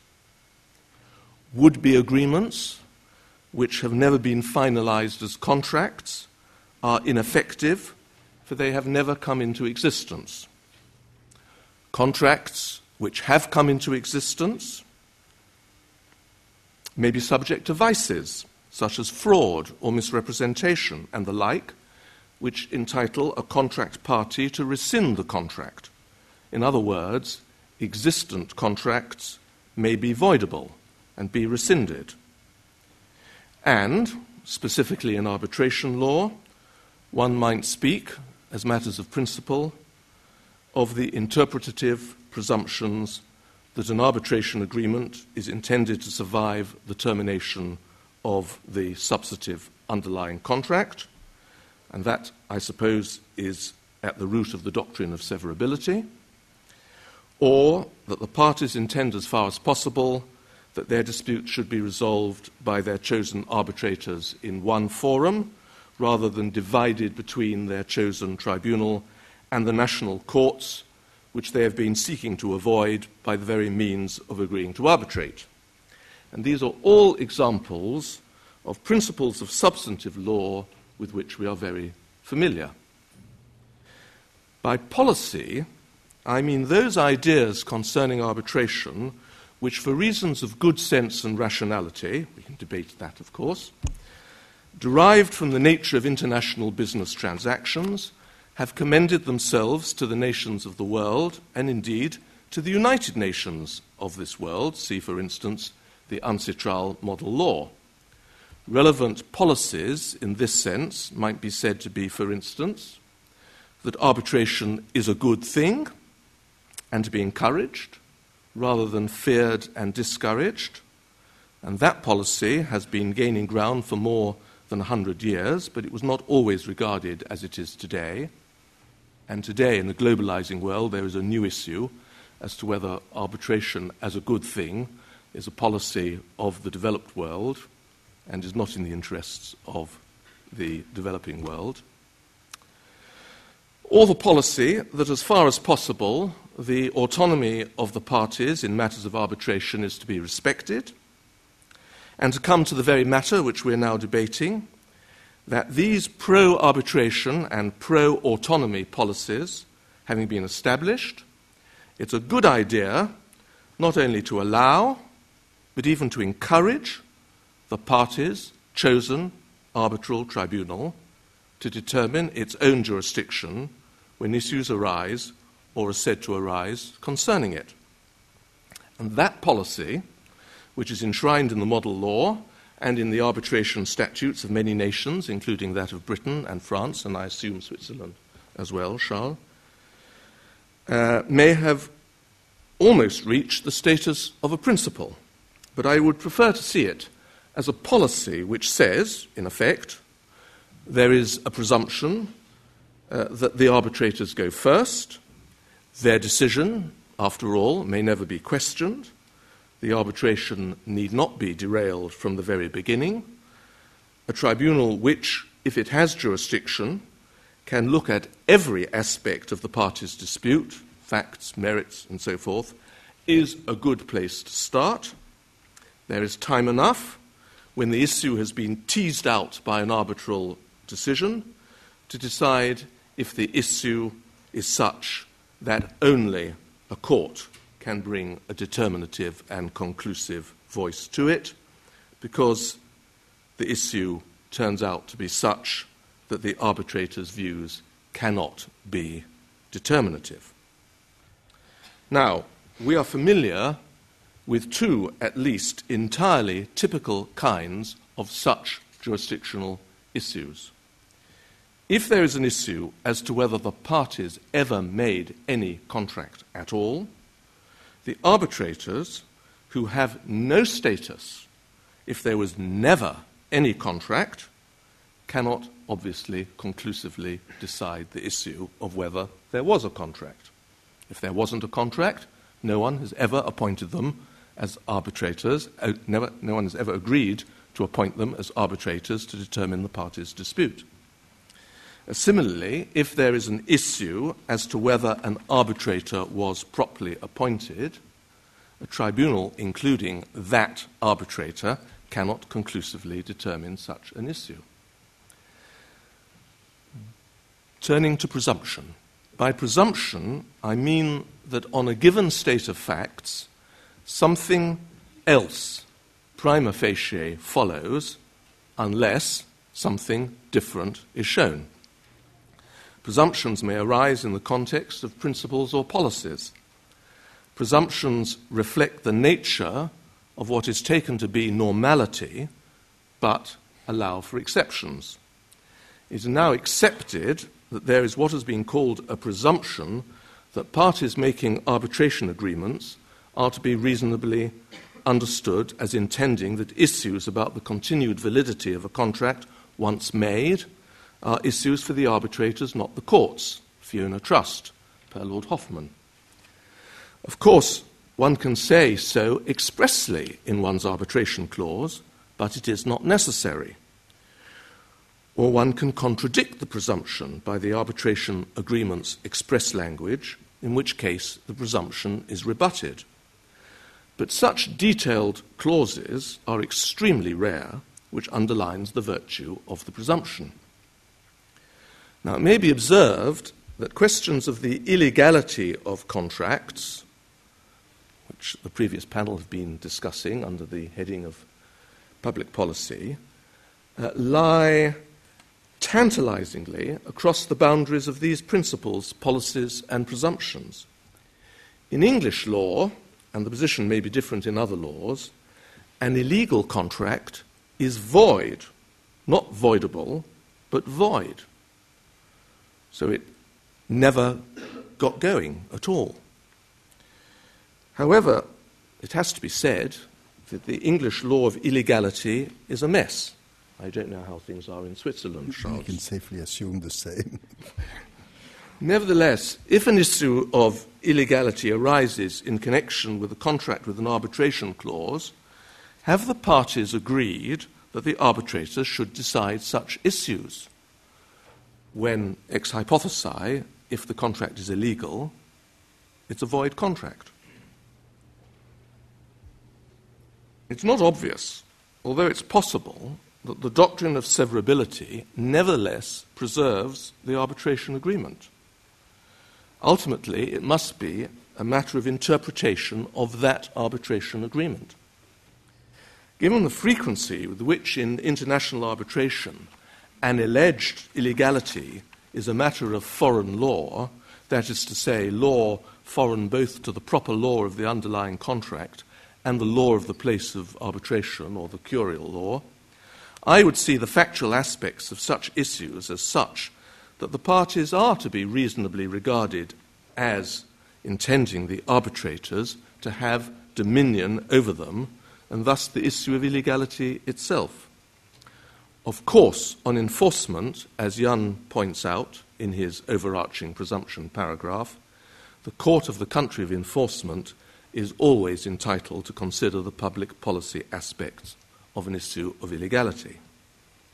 And then, as an English lawyer with relief, one comes to pragmatism. And this I would define as covering the procedural workings out of these principles, policies, and presumptions, but also as covering the room for maneuver within them. Pragmatism is, of course, an exercise in rationality all by itself, working from the building blocks of these principles, policies, and presumptions. And I would like to make a determined plea in favour of pragmatism. Some examples. Example one there is a policy in favour of arbitrators being allowed to decide their jurisdiction first. The policy is framed in terms of a presumption, i.e., it is not a hard and fast principle. What exceptions do you favour and why? In English law, the parties may agree to go to the court first. Why not? Pragmatism favours the autonomy of the parties. Or the arbitrators, in their wisdom, think that the issue should go to the court first, and the judge is persuaded that that makes good sense. Then why not? The arbitrators should not have to do what they think can best be handled in another way. But what if the parties don't agree and the arbitrators don't say that the matter should go to the court first? And so it is one party which applies to the court to go first, and that is opposed. The applicant party says that there is a real issue as to whether a contract has ever been made between him and the other party, and says that there is no contract which binds him. He says that the issue will have to come to the court sooner or later, and therefore it is better to come to the court sooner, and the issue will be decided there with greater efficiency and less expense in time and money. Such an application may arise whether or not an arbitration has been started. In one situation, an arbitration has been started against a respondent who says that he's not a party to any contract. In another case, a party sues in court, possibly for a negative declaration, and the defendant asks for a stay for arbitration, says, We've got an arbitration agreement. The court has to be able, in such a situation, to make its own judgment as to the most sensible way of proceeding, even if it does so from the starting point, which says that there's a presumption for letting the arbitrators go first. The rule in France, as I understand, is that the matter has to go to the arbitrators first unless the case for arbitration is manifestly bad. I do not think that Jan favours that rule. Perhaps the pragmatic view is that there may be a good reason for the court deciding such a basic issue first if there is a sufficiently good argument in favour of proceeding in that way, what you might call a good arguable case for doing so. Example two a foreign court in the country of one of the parties to the contract has said that the contract's English arbitration clause is illegal under the law of that foreign country. There is no current dispute between the parties, an earlier dispute having been settled, but the party who contends that the arbitration clause is valid and not illegal is anxious to establish that fact in case it faces fresh litigation in the foreign court in the future, which of course it doesn't want to have to undergo. So it brings proceedings in the English courts to establish the legality and effectiveness of the arbitration clause.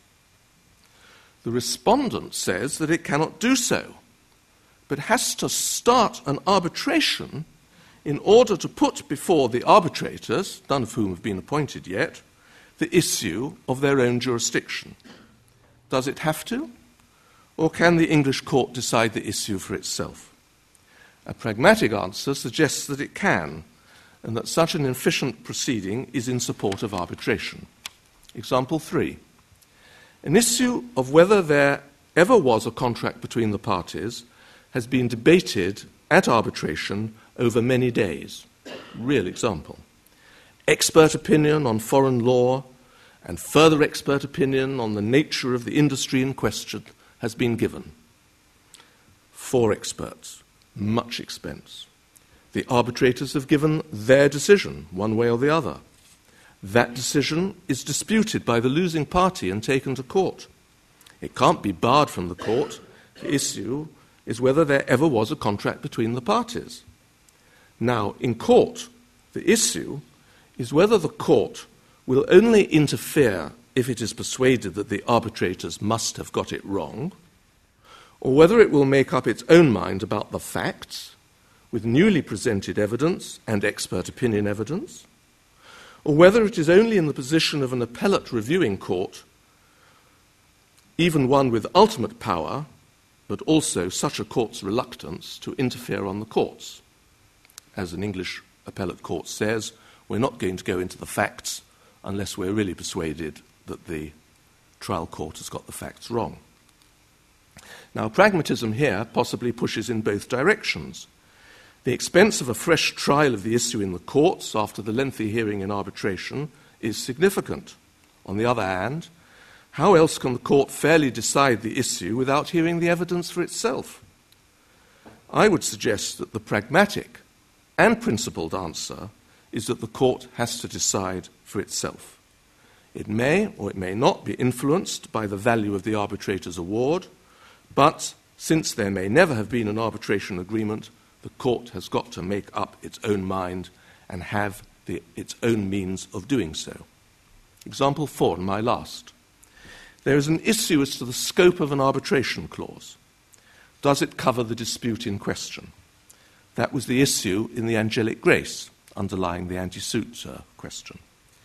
Perhaps such issues will be rarer in the light of the subsequent decision of the House of Lords in Fiona Trust, but experience has shown that such questions have not disappeared. The issue is decided first by the arbitrators in favour of the dispute being within the scope of the clause. Is there a challenge on jurisdiction to the courts? It used to be thought in England that there was, because it raised a question as to the jurisdiction of the arbitrators. But perhaps the only question raised is as to the meaning and application of the arbitration clause itself. And why should the arbitrators not be in a position to decide that for themselves, just as they can decide whether the underlying contract has been avoided for misrepresentation and just as they can decide any question of interpretation under the contract. Is it because any question of interpretation of the severable arbitration agreement cannot be conclusively, deter- be, be conclusively determined by the arbitrators? That, at any rate, appears to be the English view, for Section 30, subsection 1 of the Arbitration Act 1996 defines issues as to substantive jurisdiction which can be carried to the court as including, quote, what matters have been submitted to arbitration in accordance with the arbitration agreement. So that question in English law has been decided by statutory provision. However, as to the principle of the question, I've not made up my mind whether it is really a matter of principle, good or bad, or policy, good or bad, or pragmatism. I'm speaking of the rule in the, in the statute. But I'm inclined to question why a properly constituted arbitration tribunal, under an arbitration agreement which no one disputes as having been agreed, cannot provide a conclusive answer subject only to any permissible appeal on the scope of that agreement. Now, I mean, that, that's wrong in English law as long as the statute remains as it is, but that's my answer in principle. Now, this is the subject matter of Jan's second presumption, uh, which is to the effect that the arbitrator's decision is final. I'm not sure what kind of presumption it is, but perhaps it's an interpretative one. In England, it's excluded by the terms of the statute, but I think it is sound to see such issues as being determined by the parties' contract and thus to be for the arbitrator's conclusive determination. And so, what finally of Jan's first and third presumptions? The first, let the tribunal go first, makes sense to me, but I make a strong plea in favour of pragmatism here. His third is that judicial review is plenary.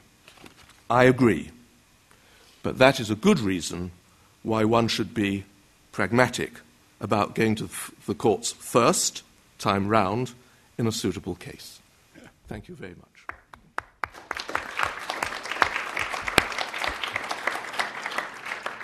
Good evening, ladies and gentlemen. I think I am beginning to understand the wisdom of uh, Tariq's admonition that Sir Bernard Rix's presentation of any argument can be so devastating that it leaves the other party mm, practically in a situation where it's impossible to disagree.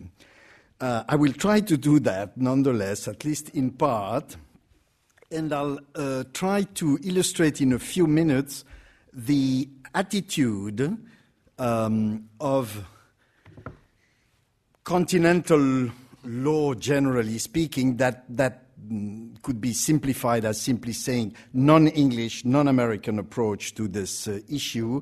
And with your permission, I will uh, limit myself mostly to the area in which I am the least ignorant, which is the law of Switzerland, a, a place that is fairly important in international arbitrations, as you know. And with regard to the first uh, point made by uh, Sir Bernard a, uh, a minute ago, there is no room for pragmatism on the continent, basically, uh, pragmatism of the kind you outlined, when it comes to the first leg of competence competence. I don't know if it is a mixture of the Gallic tendency to build Cartesian systems and the Germanic obsession with systematische Darstellung, but, but we do have competence, competence, competence considered positively and considered negatively, which is a typical German approach. The competence, the positive aspect of competence, competence, of course, is that it is for the arbitrators, period, to determine if they have jurisdiction. The law, Article 186 of the, of the Swiss uh, law, says the arbitral tribunal shall itself decide on jurisdiction. And as you mentioned, Bernard, even if the, even if the parties agreed that this would somehow not be left to the wisdom of three arbitrators who may get it right or wrong, and if the parties agreed to go to court, they couldn't, because it requires, first, a decision by the arbitral tribunal on its jurisdiction to be able to trigger a process of judicial review. Whether that's pragmatic or not, we can debate. Uh, uh, we can debate, of course, but that's the way it is. I would like to interject a word of caution, which is that we are dealing with a very different animal, I think, from what could be uh, uh mm, one could be faced with in, in London, because you are dealing with a legal system in which the alternative between arbitral jurisdiction or state court jurisdiction is, very, is almost exceptional. Switzerland uh, hosts about 15 or 20 percent of all ICC arbitrations.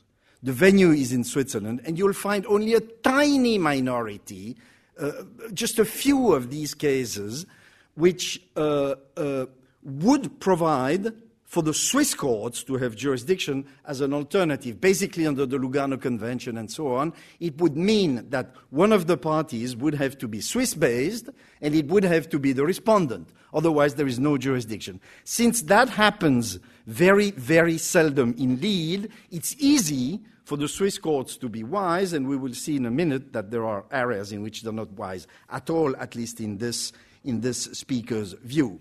So the presumption is totally, totally in favor of the arbitral tribunal. Is there a claim that the, is there a contention that there is no arbitration agreement? That uh, whoever signed the agreement uh, had no authority to do so, as, uh, as Jan mentions in his, uh, in his chapter 3? Well, this will have to be decided by the arbitrators. The difference, if there is a difference, is that not only is there a possibility to take this decision of the arbitrators on jurisdiction to court, there is a duty to do so immediately. In fact, there is a particularly bizarre decision of the, the Swiss uh, Federal Tribunal, which is Switzerland's Supreme Court, which says that if you have an innocuous, an innocuous procedural order, which in fact contains a determination on jurisdiction, well, technically speaking, that is an award on jurisdiction. If you don't appeal it within 30 days, you've forfeited your right to appeal. So it goes very far. Uh, it goes very far indeed. The judicial review is then exercised by the Supreme Court on the basis of exchanges of briefs, no oral argument, something that I found despicable, but that's a matter of opinion. And uh, the court exercises its review freely on jurisdictional issues, but not on the factual findings.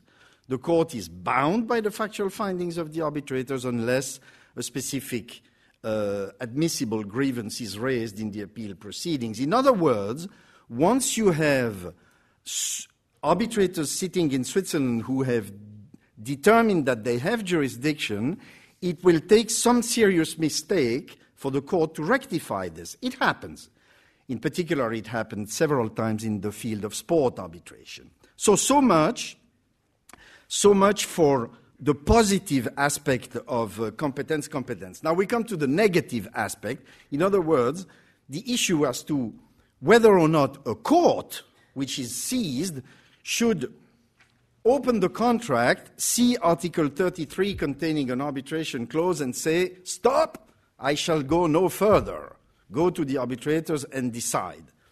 And, and, and argue your case there. That is the approach of the French system, which has embodied the negative aspect of competence competence. It is being considered in Switzerland. It may or may not become, uh, become law it is different from an issue of lispendence, of course, huh? because you can have arbitrators being, indeed, this uh, gave rise to a famous decision in the Fomento case, where you had uh, an arbitral tribunal sitting in Switzerland was seized, and there was a, um, a court in Panama which had been seized first.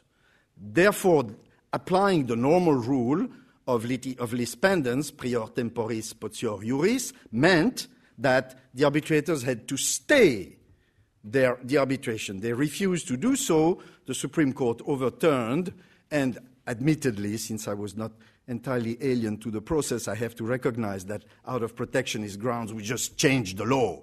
And now, arbitrators sitting in Switzerland no longer have to bother about the existence of uh, court proceedings or other arbitral proceedings abroad, uh, they can decide in their own wisdom whether or not they wish to stay the proceedings, and they can go ahead if they wish to. Having said that, the negative aspect of competence competence will raise the very delicate issue of what kind of test should a court perform. We are in, the, in a case in which the defendant, the respondent, is subject to Swiss state jurisdiction, there is an arbitration clause, and a case starts in, in Geneva, for instance. Let me give you an example Compagnie Méditerranéenne de Shipping. Uh, there was uh, a dispute between a French and a Swiss company, but in the process, there was a charter party providing for arbitration in London. The Geneva Court of First Instance found that the arbitration clause was invalid, the Court of Appeals disagreed, and the Federal Tribunal uh, upheld the Court of Appeal. Therefore, the parties had to go to arbitration. The problem is nobody knows exactly what kind of test should be performed to reach that conclusion. And there, probably, we are fairly close to one of the examples that, that Sir Bernard uh, mentioned before.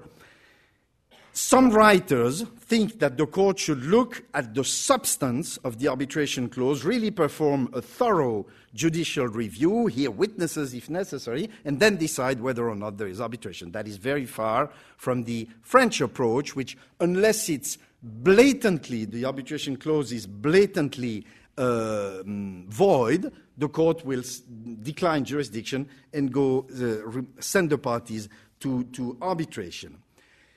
Uh, if you have to decide under a New York Convention sort of test whether an arbitration clause is inoperative or incapable of being performed, to use the classic language, the question is how far, how thoroughly do you investigate the matter? And there, the Swiss uh, approach is to say that it depends.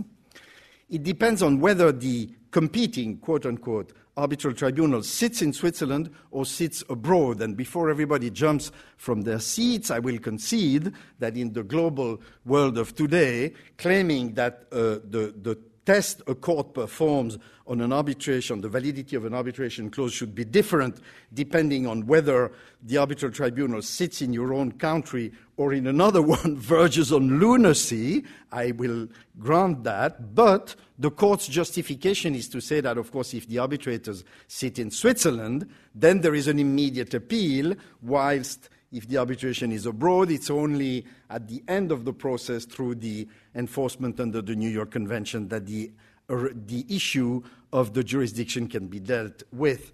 Whether uh, this is a good thing or not, and I don't think it is a good thing because in, in the world of today it is obviously an untenable proposition in, in, in my view, the test remains a very limited test and it's only a superficial review of the validity of the arbitration clause, which again leaves no room for pragmatism because the court has to simply look at the the arbitration clause fairly superficially, some writers disagree, and then send the parties back to arbitration. One last point to confuse the issues a little more.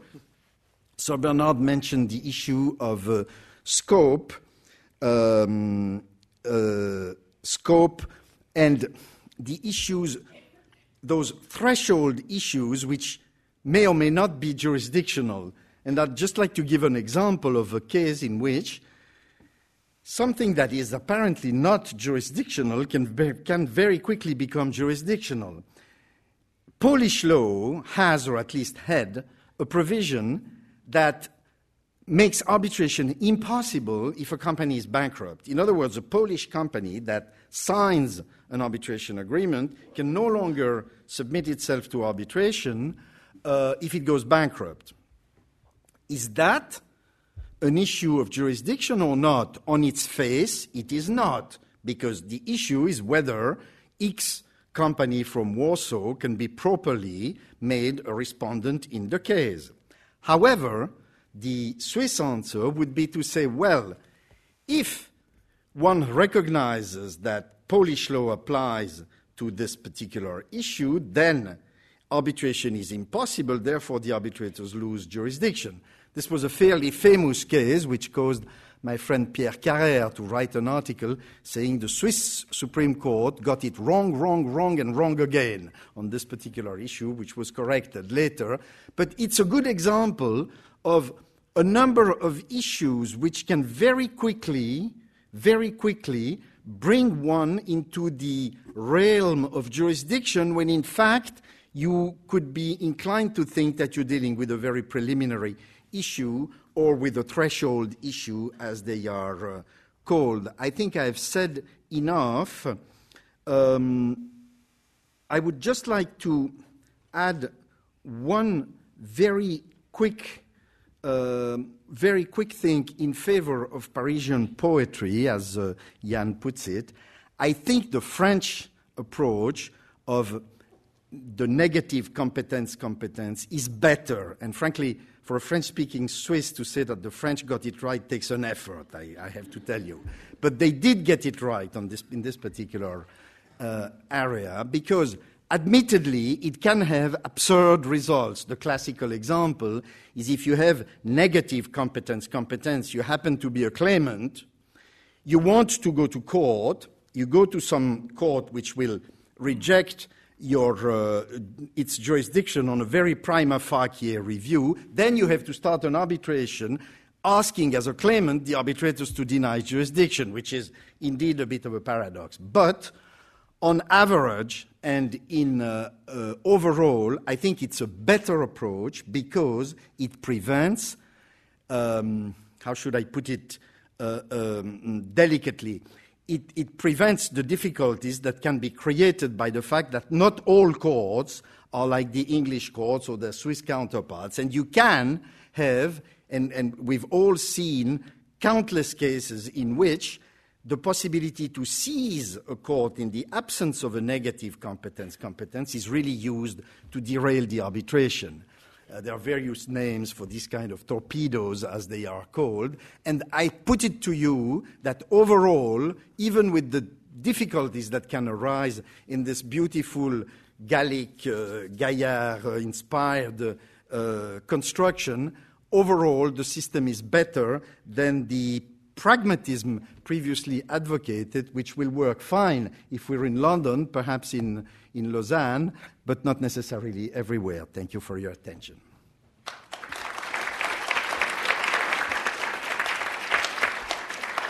Thank you. Thank you both. Um, I think, given the time, it would be useful to open, open the floor to questions. Um, I'd be grateful if you can speak loudly and perhaps tell us your affiliation. Uh, please, the gentleman in the gallery. Yes, you. Um, I don't have a mic, so I'll have to speak up. Speak loud. Yes. Um, thank you very much for the debate, illuminating in a number of respects. Uh, the question is, what is a question of jurisdiction? Is there something we can confidently and safely agree on? Existence of the arbitration agreement, validity of the arbitration agreement, undoubtedly questions of jurisdiction. Preconditions to arbitration, BG Group v Argentina, we can debate for quite a while. And then the question of scope. So, first question is whether there is something we can, can, can, can be confident about in terms of what is a question of jurisdiction. And second, whether you think there must be um, a variation in the degree of deference depending on what question of jurisdiction is before the court to review. Thank you. Uh, very good, very good question. Um, it's not an easy question to answer. I'm not going to try and answer it. I mean, one can, one can, one can say that uh, issues as to whether a contract was ever made is, is a question of jurisdiction. An issue is as, as to whether uh, a, an arbitrator has been properly appointed. That must be a question of jurisdiction. Um, I've already given my opinion that issues as to the scope of an arbitration clause uh, should not be regarded as, as uh, a question of jurisdiction, but English law does regard it as a question of jurisdiction. Jan uh, was forthright, is forthright in chapter 3 in pointing out that questions of limitation of time are, is a question on the merits and is not a question of jurisdiction. I absolutely agree about that, uh, although I suppose it may depend in part both on uh, national law and also on the particular way in which a, a clause is drafted.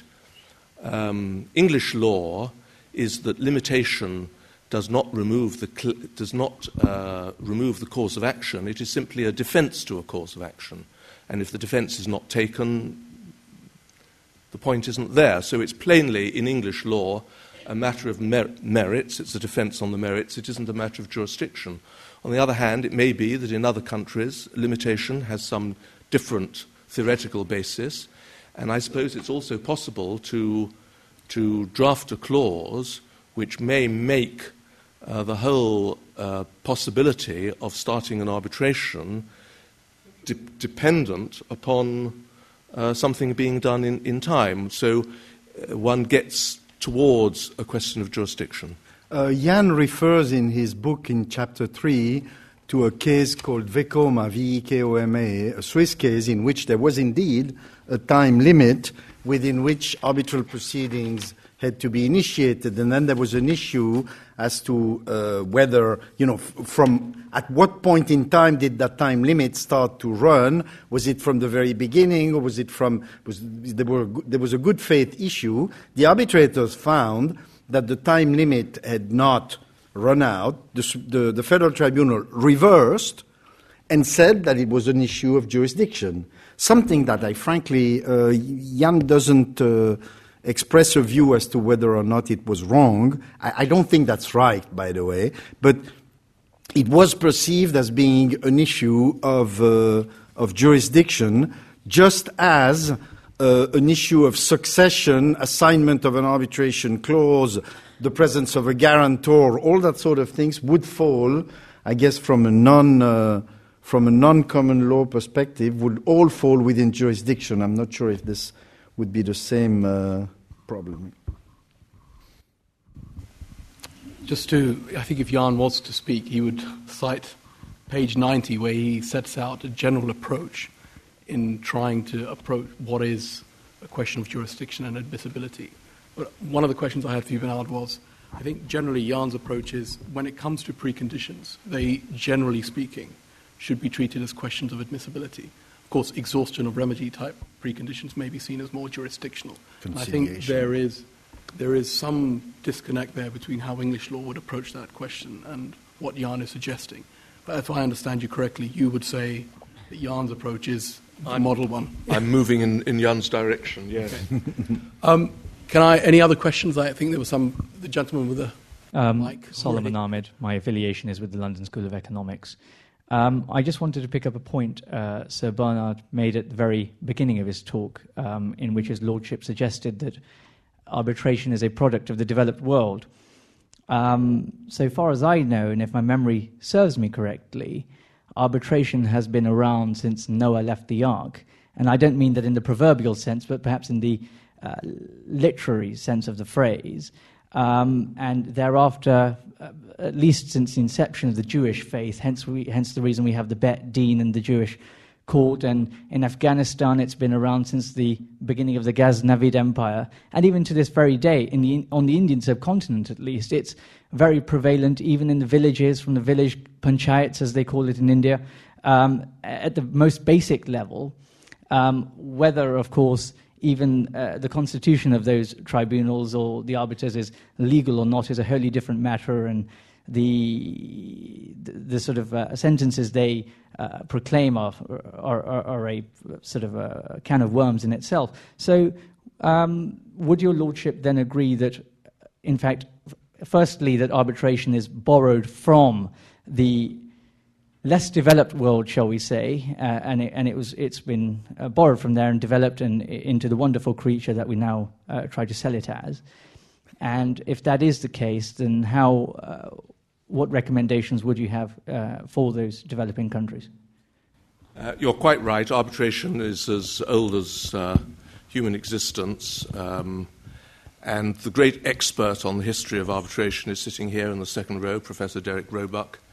And so, if you've got a question, you should, you, you, should be at, you should be at him. Uh, but, you're, but you're quite right. But I was thinking of modern international commercial arbitration, which I think is, is very much the product of uh, the modern so called West, Western world. Uh, I once heard Lord Bingham describe uh, the earliest recorded well known arbitration as being the um, judgment of Solomon about uh, the baby. Um, I was puzzled. Um, I mean, I've, I've, never questioned anything that Lord Bingham has ever said, but, but I, was, I was puzzled by that because, uh, as we know, uh, arbitrators arbitrate, but kings judge. Are there any further questions from the floor? Let me then end by asking one question. Let me end this one. Oh, no, it's just giving the mic Let me just end, perhaps putting you on the spot, both of you. As I understood you correctly, um, pragmatism has a very important role to play on, on this very question. So perhaps it's a methodological question, but do you think that overarching presumptions of the type that Jan has in this chapter can play a useful role because they're never going to capture the kind of guidance that's required for pra- to put pragmatism in, in action? Or do you think you would change the uh, overarching presumption in a certain way to capture that aspect that you think perhaps was not there? Um, well, I, th- I think uh, that what I was saying in so many words was that um, presumptions are not overarching, uh, that they are, uh, as it were, the lifeblood of pragmatism, because that's what one means by a presumption. It is something which normally happens but exceptionally doesn't.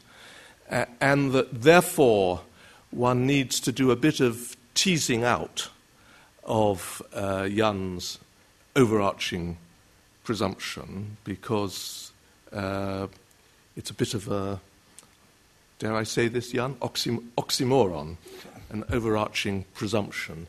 Um, but uh, as you heard me say, I mean, I very much like the sounds of, of Jan's presumptions, and they seem to me to be fundamentally sound.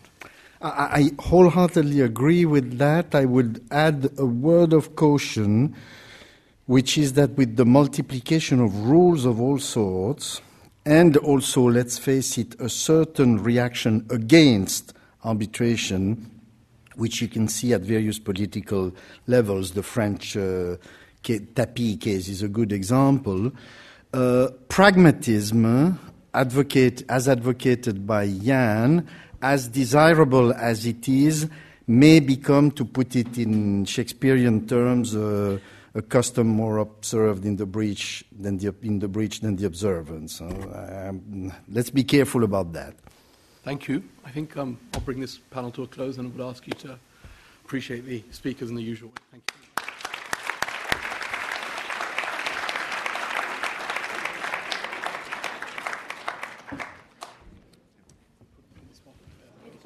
Okay. Great. Let me welcome you all to the third and final panel. My name is Catherine Rogers. I, I, think I am the only Yankee who is permitted in this debate between continent and, uh, and England, although I knew, now do also teach at Queen Mary, which I suppose um, allows me to crash this party. Uh, instead of the sort of stilted silhouettes that we get when uh, an introducer recites the illustrious credentials of speakers, I'm going to try to tell you a little bit more about who these men sitting on either side of me are, uh, engaging in a little uh, perhaps audacious allegory. So, to my left, uh, Derek Roebuck, I'm going to call an archaeologist of history. So, a real archaeologist uh, digs around in the dirt and finds lost relics and treasures, and then they shake them off and they put them in a nice glass case in a museum for us all to admire in uh, splendid isolation. Instead, what Derek does is he takes what are seemingly old relics and he weaves them into these wonderful stories about arbitration. And through these tales of history that he's uncovered, he, he provides a new light uh, through history of uh, even on modern concepts and debates. And I think that's what we are in for this evening. To my right, and I hope you'll forgive me for this, uh, I'm going to call Johnny Veeder uh, an intellectual Pied Piper. And that is because he has an uncanny ability uh, to bring along everyone who hears him uh, in his intellectual path. Uh, he does this through his sincerity, his personal charisma, and, and an incredible sense of humanity that he brings to even the most abstract intellectual ideas. I've had the uh, incredible privilege to see him do this. Uh, recently, uh, or last year, I suppose, at the end of last year, uh, for a group of Palestinians that he amazingly connected with. And even just this week, in a heated debate among third party funders uh, and others in the international arbitration community. Uh, so, those are my allegories for my two speakers on either side. Uh, and I couldn't then leave out uh, the man uh, whose book we're here to celebrate and contemplate. Uh, when I tell you this one, you're going to think, oh, well, that's so obvious. It didn't take any imagination at all. We would have to call Jan Paulsson the Lord of the Jungle. and you're all laughing because you think, oh, it's so obvious, right? He's so authoritative. And he's undoubtedly, essentially, you know, international arbitration royalty. Um, but that's not actually why I would call him uh, the Lord of the Jungle. Uh, and I also would not necessarily, and in the introduction we heard from the other Jan, uh, that he uh, can get rough and tumble. Uh, and that's not why I would call him uh, the Lord of the Jungle either.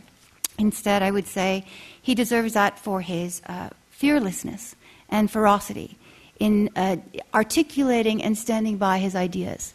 And I think that is why this book is so remarkable, uh, because he's willing to say ideas that he knows people will disagree with, that he, may, he knows may not ultimately carry the day in practice, but he commits to them because he believes that they're right.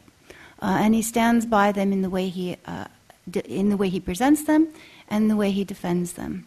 Uh, and for that, uh, that is why I find the book, when I read it, inspirational.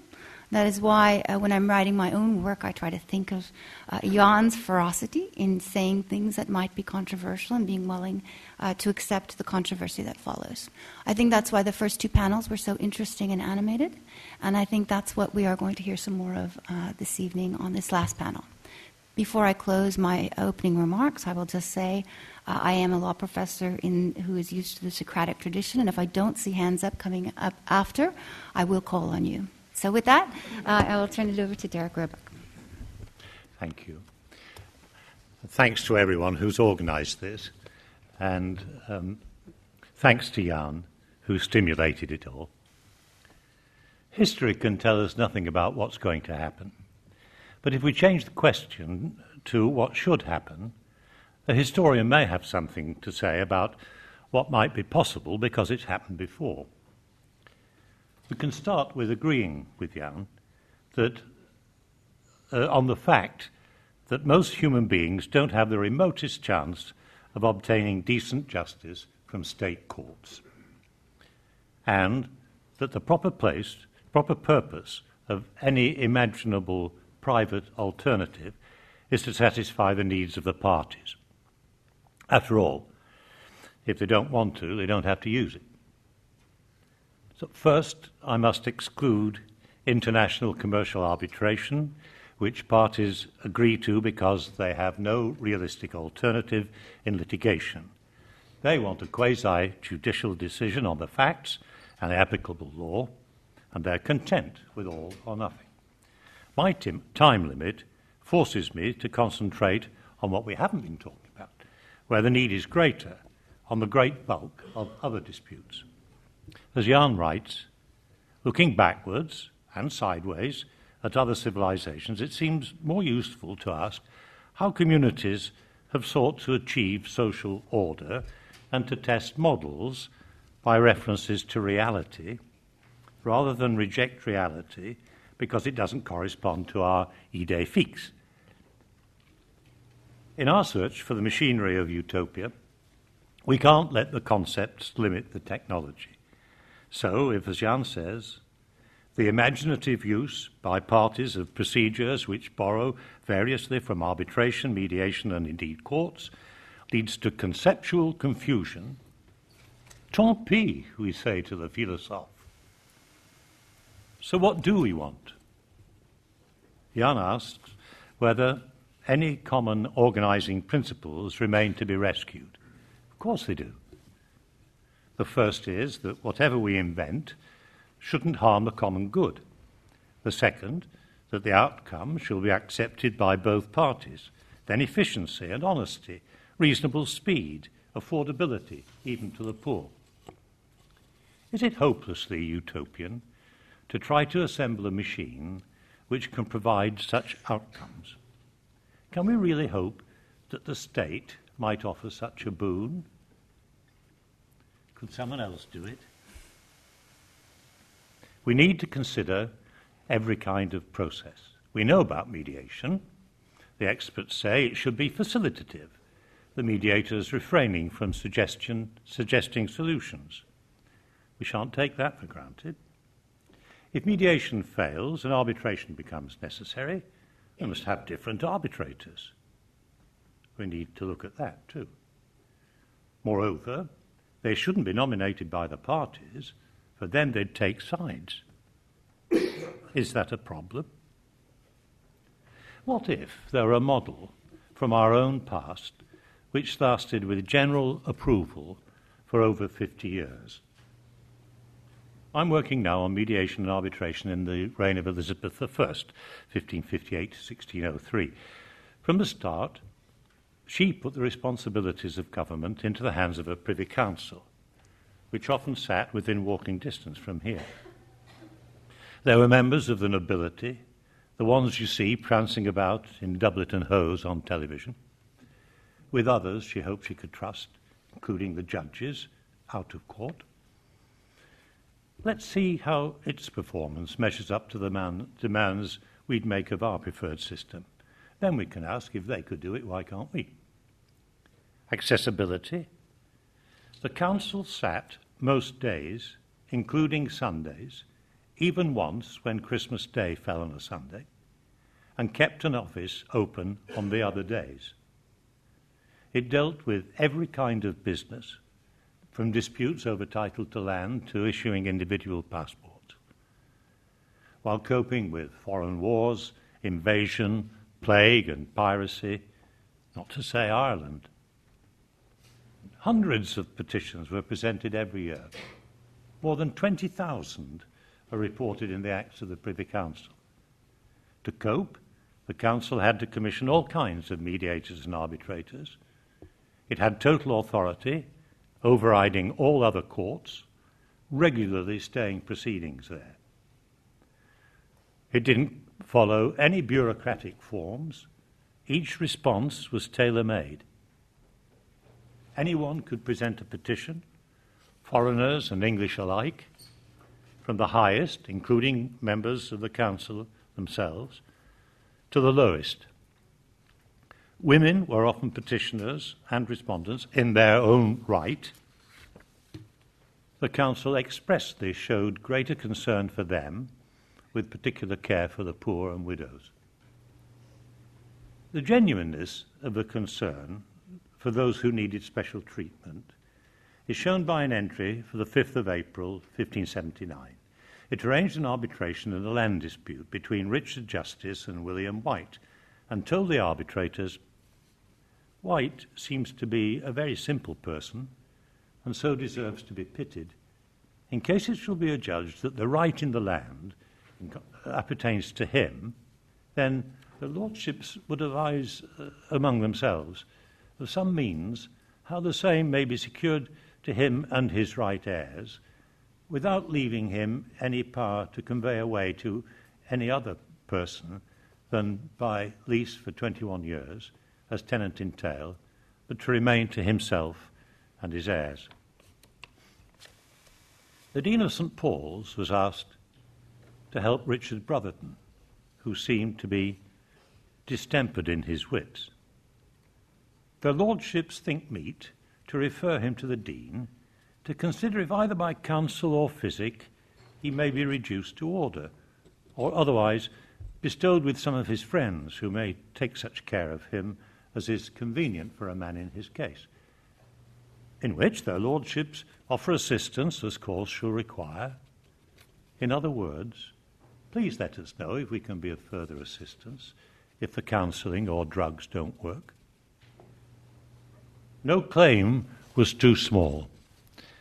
A bricklayer and a plumber had done some work for the Earl of Lincoln and complained when he didn't pay them. The council asked him nicely that if there shall be any difference between them in their account, their lordships think meet that two be appointed to judge the same, whereof the one to be appointed by his lordship, and the other for the poor men by the council. Now, the council wasn't imposing the choice of arbitrator, it was just making sure that the tradesmen had a pop- proper counterweight to the earls. I can't stress too firmly that these records are evidence of government action. They were spoken and recorded for those they instructed to act, not for public propaganda. For more than a, a century, government policy had encouraged trade and accommodated the expectations of merchants, English and foreign.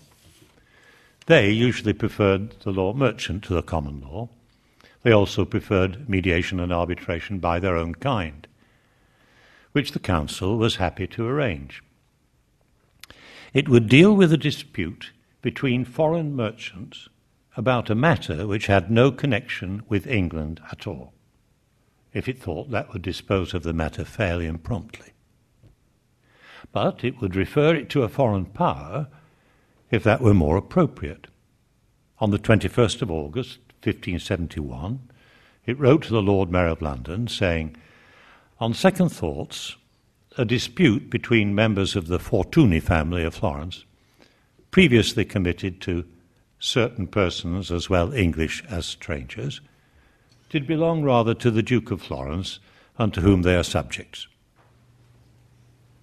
On a cold Sunday morning, at the end of November 1586, eleven members sat in Richmond William Cecil, Lord Burghley in the chair. They commissioned the Admiralty Judge and four doctors of civil law to hear the petition of Peter Fryer, a merchant from Portugal. His ship had been taken under colour of letters of reprisal. When he started an action in the King's Bench, he was told the proper forum was the Admiralty Court. The Council had a better idea. It appointed arbitrators to avoid expensive charges and loss of time by following the ordinary course of law.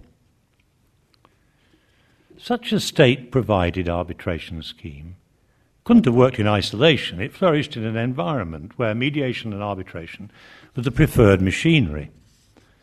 There are hundreds of private arbitration documents recording the routine, practices, and preferences of the time. What were these arbitrators doing? Typically, each party nominated one or two arbitrators, as they always called them, who would meet to resolve the dispute. They had no easy means of communication other than face to face. They were expected to do the best they could for their party. But that required them to face the reality that they'd better settle for what they could get. All being well, they could agree on the size of the pot to be divided. Then nothing more subtle than half each would be better than tossing up. If they realized that something more refined was needed, they should at least be able to agree on the arbitrators. Equal numbers from each side. They often included themselves, recognizing that their acquired knowledge of the facts and the stances of the parties, and the trust created by their familiarity with one another, outweighed the fear that their knowledge of the other side's case would mean that, heaven forbid, the merits would come out. Let's compare that, what was offered then, to what we can manage today. What chance has the poor widow? What chance has anybody of a resolution on the merits? What does the rule of law ensure? We need the rule of law. It was hard won, and we can see what happens in countries where it can't be relied on. More than half the world, not at all and for the rest, not always if it doesn't suit the government. But it works in practice for most of us here, most of the time. And even when it doesn't, we need it as a communal aspiration, a basic foundation for our cooperation as a community. But it is a means to an end. What end? Surely, one which complies with our moral imperative. And what's that? Order, yes, Without a dependable structure, society will fall apart. But for what purpose? That's where we must face the ethical demand, which is fairness, fairness for all. If Elizabeth I could insist on disputes being resolved on the merits, providing a universal scheme to do it, apparently without too much fuss or cost, why can't we?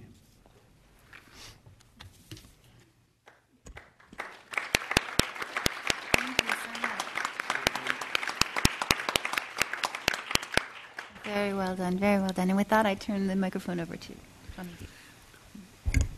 Good evening, and my thanks also to Jan for this evening. Now, Derek has addressed with his usual wonderful expertise the ghosts of the Paulsonian past up to the 17th century, and now, now I have to deal with the ghosts of the Paulsonian future within a much smaller compass. I'm looking at chapter 9 of Jan's book, which is entitled Images in a Crystal Ball. Now, Jan there addresses seven separate topics, which, in his view, and if properly addressed, might enhance the legitimacy of international arbitration. It's an optimistic and highly qualified observation because he rightly recognizes the current weaknesses of international arbitration without losing sight of its perennial strengths. But he there sounds the bugle against idle complacency, smug self satisfaction, and hubris, which are the enemies of arbitral reform. The fact is that for all its successes over the last 50 years, international arbitration is almost always a second best and second choice for most of its users. For most of the English lawyers in this room, if we were personally to be involved in a dispute as a user, we would mostly choose the commercial court, or some of us the TCC, not, of course, the family division, and perhaps not, with a few exceptions, even the chancery division. But left to ourselves, we would probably not choose international arbitration at a neutral seat.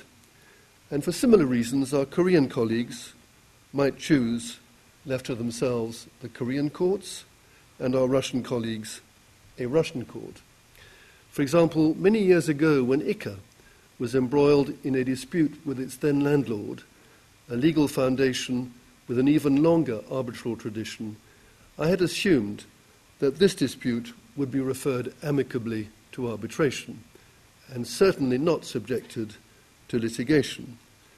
Not at all, I was told by ICCA's responsible officer at the time. This dispute, in his words, is far too important for arbitration. And in the face of domestic legal proceedings, not in this country, the case was settled.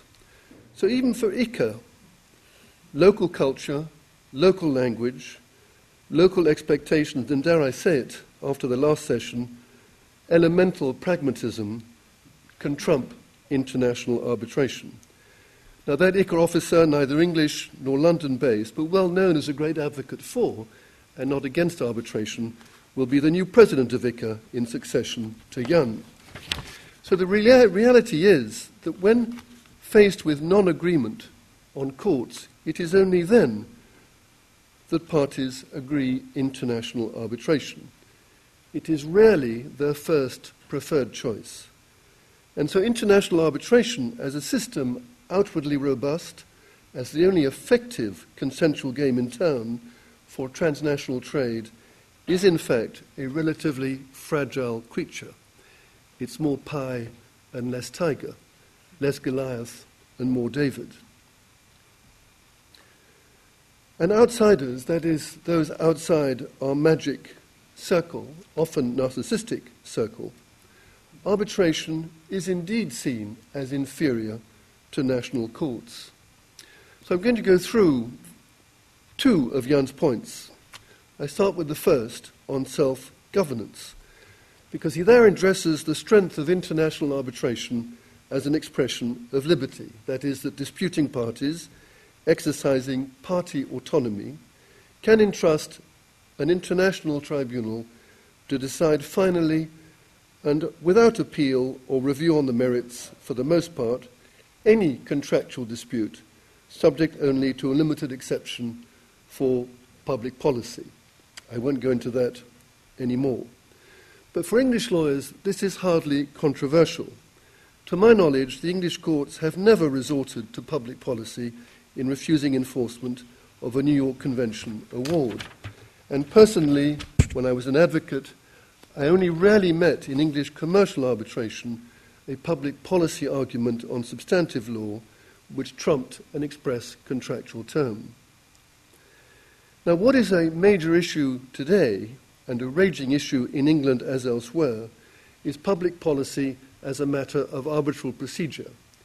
I'm going to talk about the form of public policy in the form of the regulation of arbitrators, of arbitral institutions, and arbitration practitioners. Because, in the face of that threat, as a defense to outside regulation imposed by parliaments and regulators, we are resorting to self regulation in the field of international arbitration. And this will now include, almost certainly, self regulation with codes of conduct for international practitioners. The IBA last year made a brave attempt to introduce such a general code of conduct with a broad scope. It's been criticized, particularly in Geneva, but we shall see if the second edition of their attempt will be a significant improvement on their first. The LCIA, with its proposed new rules for 2014, may introduce a much more limited code addressing only the relationships between an international arbitration practitioner and an LCIA tribunal before which that practitioner appears by name and in person. Now, this is a serious debate we cannot ignore without imperiling international arbitration everywhere. To most of us, party autonomy in the field of international arbitration should not be subjected to endless regulations or codes of conduct. The fureur réglementaire, so eloquently denounced by Professor Lalive, remains a presumption, both as to soft law, but particularly hard law. But today we have to recognize that we've lost this battle. The train has left the station for good. Outsiders, including European institutions and certain states, are watching and waiting to see what we do. All professionals, they say, elsewhere are regulated. Indeed, as lawyers, we are regulated domestically in this jurisdiction. And if international practitioners do not now self regulate themselves for international arbitration, we can be sure that a much more invasive form of external regulation will be imposed by these outsiders with less informed and less benevolent intentions. So, therefore, as Jan recognizes, there are practical limits to full party autonomy, and certainly as viewed by non arbitration specialists and regulators. We've seen this with arbitral conflicts of interest. In France, the historical homeland for international arbitration, this issue is now subjected to criminal proceedings, not limited to the Tapie case, which Charles Poncet mentioned, but indeed to another pending infamous case. And so we cannot exclude one day a Tapie case in England with all the adverse public reaction to arbitration that such a case would entail. The absence of, se- of effective self regulation can bring reputational disasters, as illustrated by the Libor scandal, bankers, and the BBA's non role as a regulator or self regulator, and classically, of course, the press in England. So doing nothing is not an option.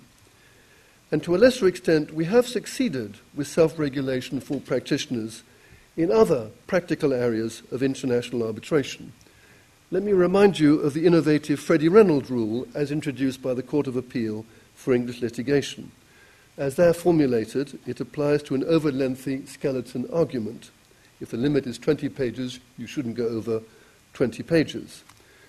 And the rule means that if the skeleton exceeds the page limit by, say, one page, the Freddie Reynolds rule allows the other party to remove any page of its choice including the first page of its opponent's skeleton. Now, I'm very happy to say that without legislation, the Freddie Reynolds rule has been adopted by several arbitrators and even extended from over lengthy memorials and skeleton arguments to overruled solicitors' correspondence.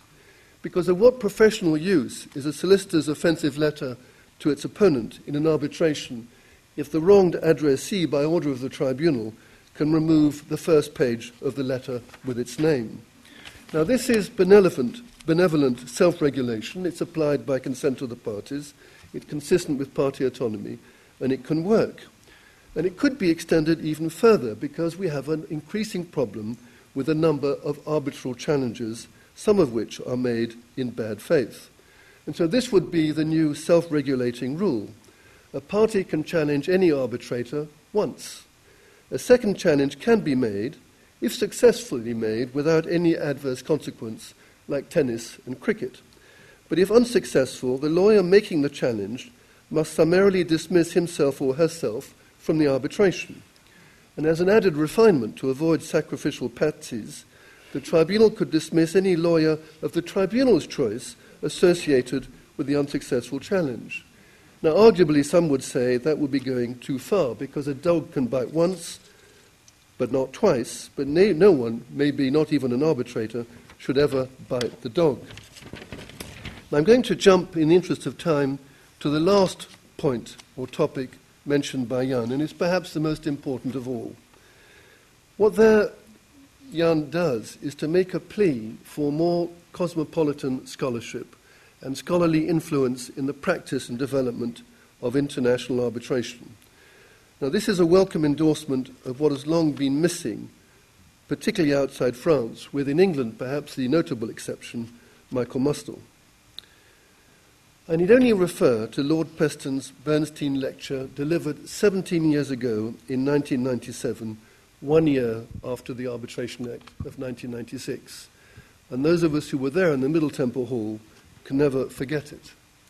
Lord Peston was a former professor of economics at this school a distinguished academic figure, but also a powerful politician. He had co sponsored the arbitration bill for the Labour opposition in the House of Lords, and he had there given it its unstinting support. A year later, in private, he much regretted his role. He said if he had understood what arbitration meant, he would have opposed the bill, and the Arbitration Act would not have become law. In his public lecture, he spoke a little more quietly. He said this I would have been a good deal happier if I could have seen some empirical studies of the inefficiency and costliness of proceedings under the earlier law. He's referring to the Arbitration Act 1950 and the special case. He continued, More important still, I would like to see some continuing monitoring and research on arbitration under the new law. Ways must be found of placing more information about what happens in practice in the hands of first class researchers. Their work might well lead to improvements in how arbitrators operate. Although these are early days and a later generation will have the responsibility, we must recognize that sometime in the future there will be a new Arbitration Act. And I, for one, would like to see it research based and evolving from the monitoring of the 1996 Act. Now, since 1997, there have been brave, albeit modest, attempts to collect arbitral statistics in England, first by Lord Manser's committee and more recently by Wendy Miles and Justin Lee, the latter published only this month in Derek's journal Arbitration. Now, while both attempts are useful, they are very limited exercises and certainly not what Lord Peston had in mind, nor what we need today. Today, we are being asked to consider amending Section 69 of the 1996 Act to make it an opt in for judicial review on questions of English law rather than an opt out. We're also being asked to remedy other defects in the 1996 Act. We're being asked to consider adding to arbitration rules a right to appeal to an appellate arbitral tribunal. We're being asked to reconsider, as have the French, the need for or propriety of confidentiality in international arbitrations, thought to be a fundamental principle of English commercial arbitration. We're being asked to reject the enlargement of public policy to cater for Sharia tribunals and Sharia tribunal awards. We're being asked to overcome somehow the baleful effects on London arbitration of the ECJ's decision in West Tankers and the ambiguities at best in the new judgments regulation. And yet, when we go to Whitehall or Brussels to discuss these matters, we start the argument with nothing no data, no statistics, no scholarly research into the actual workings of the 1996 Act for international users of arbitration. And so we come out with our usual anecdotes. We have paid, we are still paying, we shall pay further, a heavy price for our complacency, with increasing attacks on the legitimacy of international arbitration. And so Lord Peston's warning cannot be ignored for much longer. And this fundamentally is Jan's final point in the last chapter of this magnificent book. We do need more scholarship, we do need more data, we do need more research. And I very much hope the Lord Peston's warning, coupled with Jan's work, can be heeded by those to whom it was addressed namely all of us here tonight. Thank you for listening.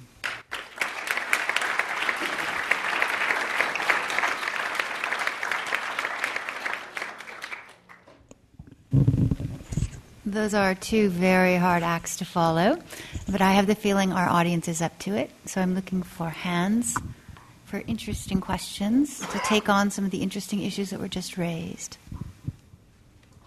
And I renew my threat to call on someone. Yes. Um, do you think there is a limit to self-regulation if we talk about code of ethics or professional conduct? Um, some may say that even the best self-regulatory model may not be enough. Um, what would you say to that? I would say Derek should answer that question first.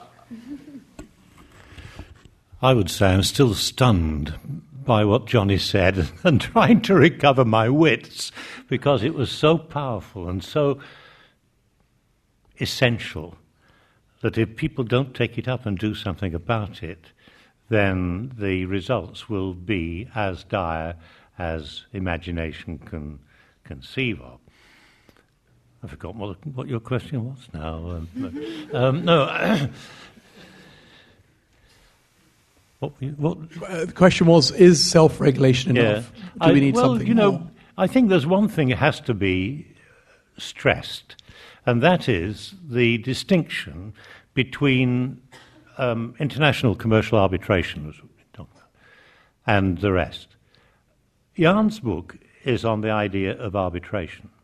It is not the idea of international commercial arbitration.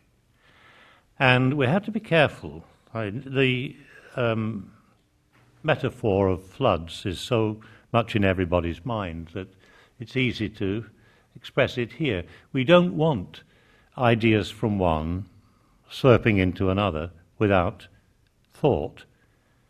And while it might be necessary in international commercial arbitration, and I sometimes wish it didn't have that word there, and we called it, you know, international commercial widgetry or something, so that we could keep it separate.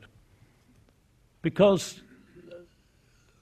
there's a whole world of need for, of, for some kind of regulation when arbitration is a com- pretty well, apart from, from what John has talked about of settlement and others, well, you've got to go there compared with the much less, much smaller need for the whole world of arbitration and mediation, which is going to, I think, develop.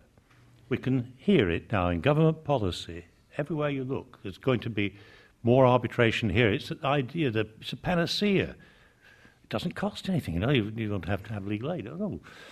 Um, and then even the present government talks about cooperation, you know, and, and people in communities and being able to relate and solve their difficulties. Well, that's one thing, but that's not what international commercial arbitration is, as far as I can understand. So I think it's very important that um, the question of regulation be divided.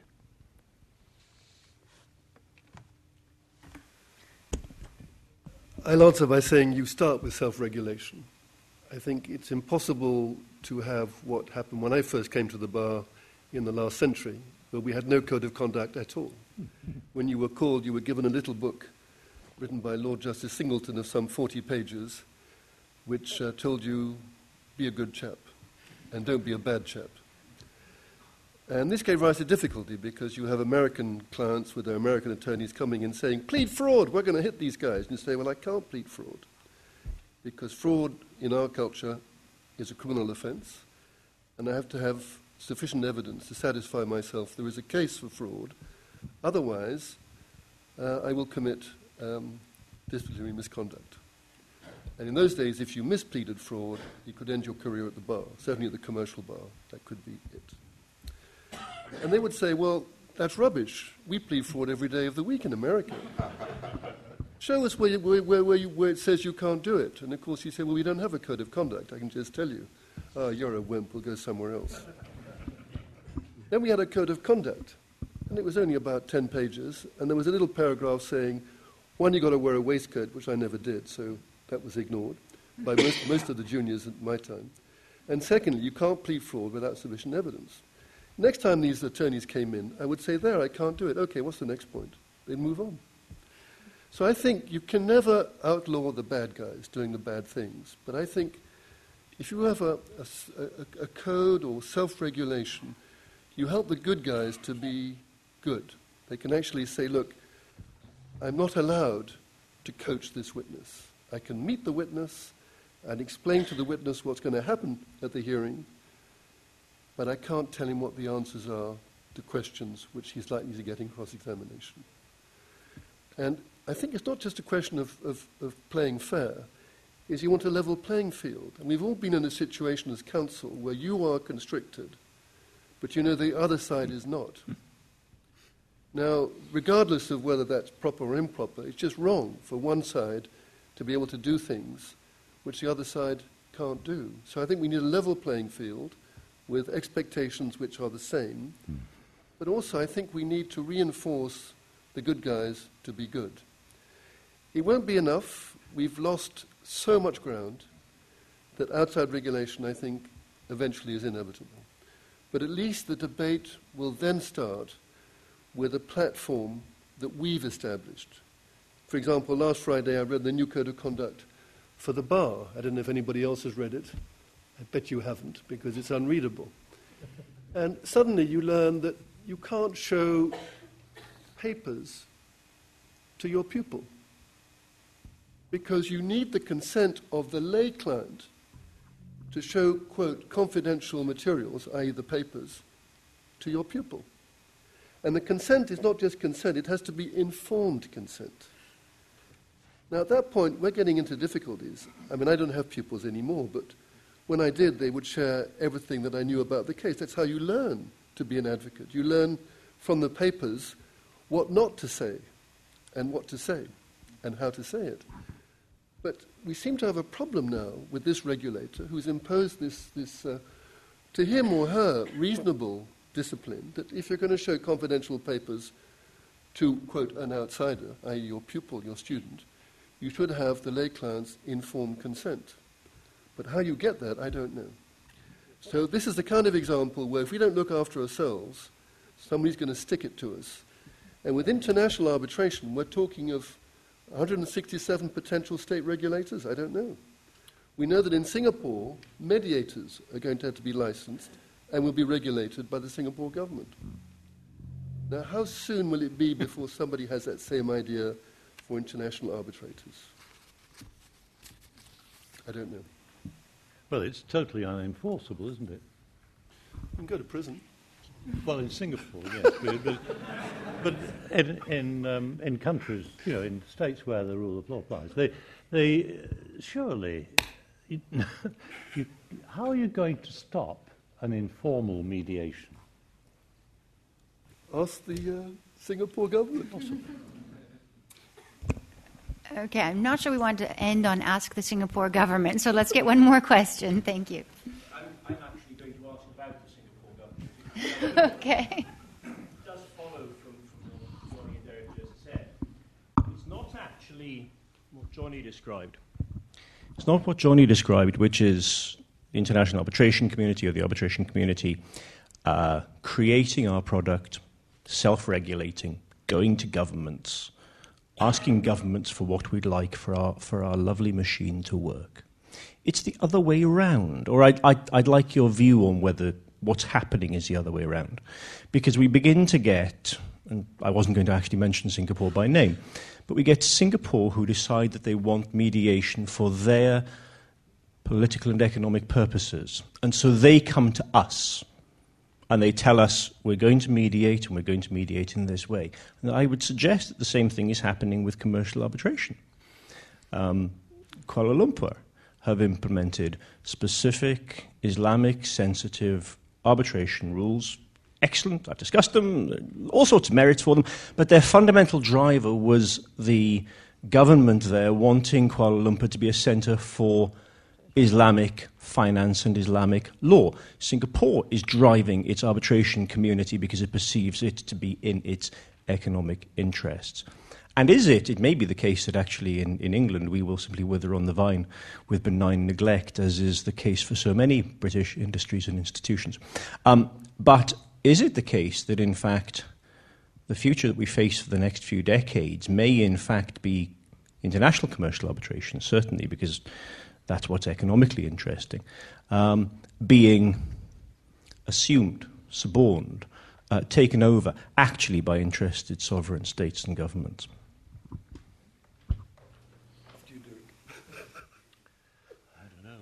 And I don't you, can, know. you can draw parallel with Queen Elizabeth and her, and her council. I think, if I can answer briefly, I don't know, but I think one development that has shocked me profoundly is the Tapie case in France. Uh, we all have an enormous respect for the scholarship and understanding of international arbitration, both the scholarship from Dijon and Paris, but also on the bench in the shape of Dominique Hascher. So this was a very pro arbitration jurisdiction. One case where it made immense sense for the minister concerned, Christine Lagarde, to refer the matter to arbitration for a final decision and kill the case where the French state had obviously picked up a grotesque liability, the only real issue being the amount of damages. To send that to arbitration before three very distinguished figures, at least distinguished on paper. adverse result, political drama, political scandal, arbitrators, officers in home search, computers seized, one arbitrator arrested, but for his age he'd be in prison. And then this extension to the lawyers, to one of the parties, to Christine Lagarde herself, the former president. And when you look at this and you listen to some of the French non lawyers speak about Tapie and the newspapers, you would think you were in Karachi. I mean, this is exactly the kind of governmental sponsored criticism of arbitration that you would see uh, in that kind of jurisdiction. And for me, that is a profound change. And I think the pendulum in my lifetime has swung so far in favor of arbitration. I'm just beginning to wonder whether it's going to boomerang back. And if it is, we're all in trouble because we think we're wonderful. We've been talking to each other for decades about how wonderful we are. But you know, if you go out into the street and say, is there anything which prevents a lawyer deliberately lying to an arbitral tribunal? No. We try to put it in the LCIA Code of Conduct. One person challenged it. He wasn't French, he wasn't continental, he was an American. He said that's very controversial. To stop people deliberately lying to a tribunal in a code of conduct forming part of arbitration rules is very controversial.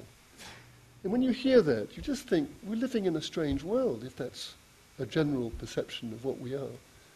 Because it's not a perception that's acceptable in the street. And I think that's the danger. I think we're going to find ourselves on the wrong end of an argument if we don't, don't start sort of putting our own house in order.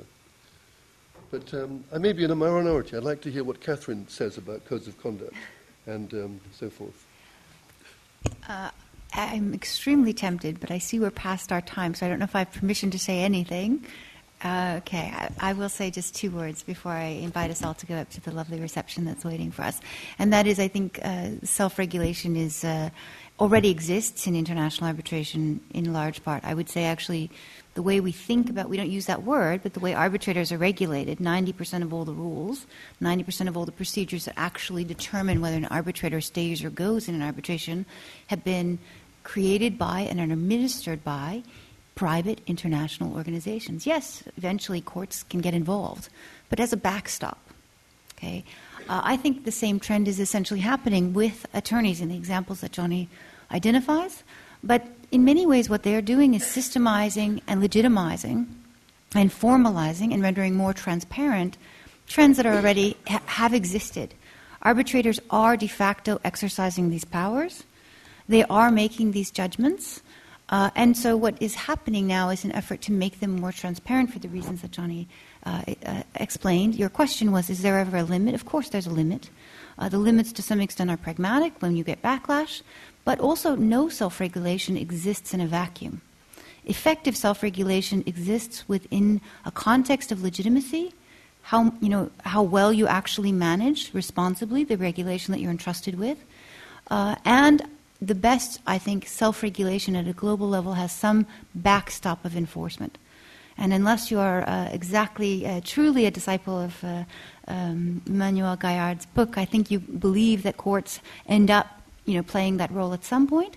And for our attorneys, perhaps uh, bar associations will always have some sort of backup role.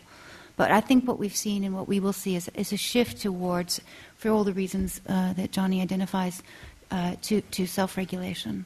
Um, and we can talk in some other format about what exactly self regulation means. But I think now the hour is late. You've been a very attentive audience. We've had wonderful presentations, lots to discuss over cocktails uh, on the fifth floor. Am I correct? Oh, oh, sorry. No, excuse me. The most important moment of the evening. How embarrassing. Please welcome Jan Paulsson.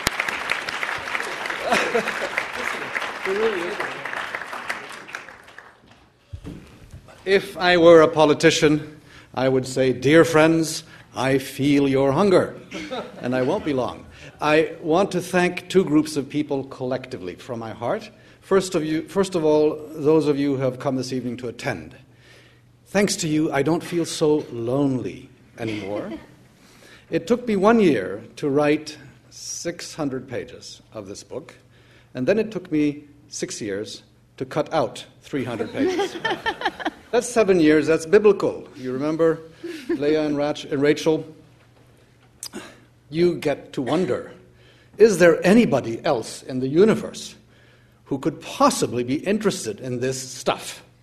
And so apparently some are. So thank you for being here. I address myself on one single substantive topic to the students in the audience. Don't get carried away if there's any risk in reading this book. You will see that it's a book which suggests that it is a good thing to develop a better understanding of arbitration because it could be a useful tool, and because of a good understanding, it will be improved. Don't misunderstand that for over enthusiasm on the part of the author, and please don't get over enthusiastic yourself and close the book until you have read and thought about the last section of chapter 1, which says, The nobler objective colon good courts. Understand that first, unless you misunderstand the intentions of the authors. The panelists, my, the second group of people I wish to thank for making me feel that seven years of work was not wasted on utter trivialities. Uh, can you imagine the feeling of an author toward his manuscript as time goes on? Um, it is, Johnny Veeder would say, a constant oscillation between feeling suicidal and murderous. And what you want to murder is the manuscript. And you pick it up, and every page, which you have seen so many times, is utter boring drivel. That's how you feel. And it's very nice to hear that some people think that there is something in there which isn't absolutely banal. And so, for that, you have my heartfelt thanks. The aim of any serious legal book, I think, is not to be right. Uh, in sciences, people are right or wrong. Uh, a remedy cures the ailment or it doesn't. It's right or wrong. Engineering, the aeroplane flies or it doesn't. It's right or wrong. Uh, in law, there isn't really anything right or wrong. You can win a case with an argument, but that doesn't mean that's right. I think maybe things are fall in categories of being more or less superficial, more or less profound. So if a book stimulates deeper thinkers to greater depths, that's all an author can ask for. So to those two groups, thank you very much, and we'll see you outside.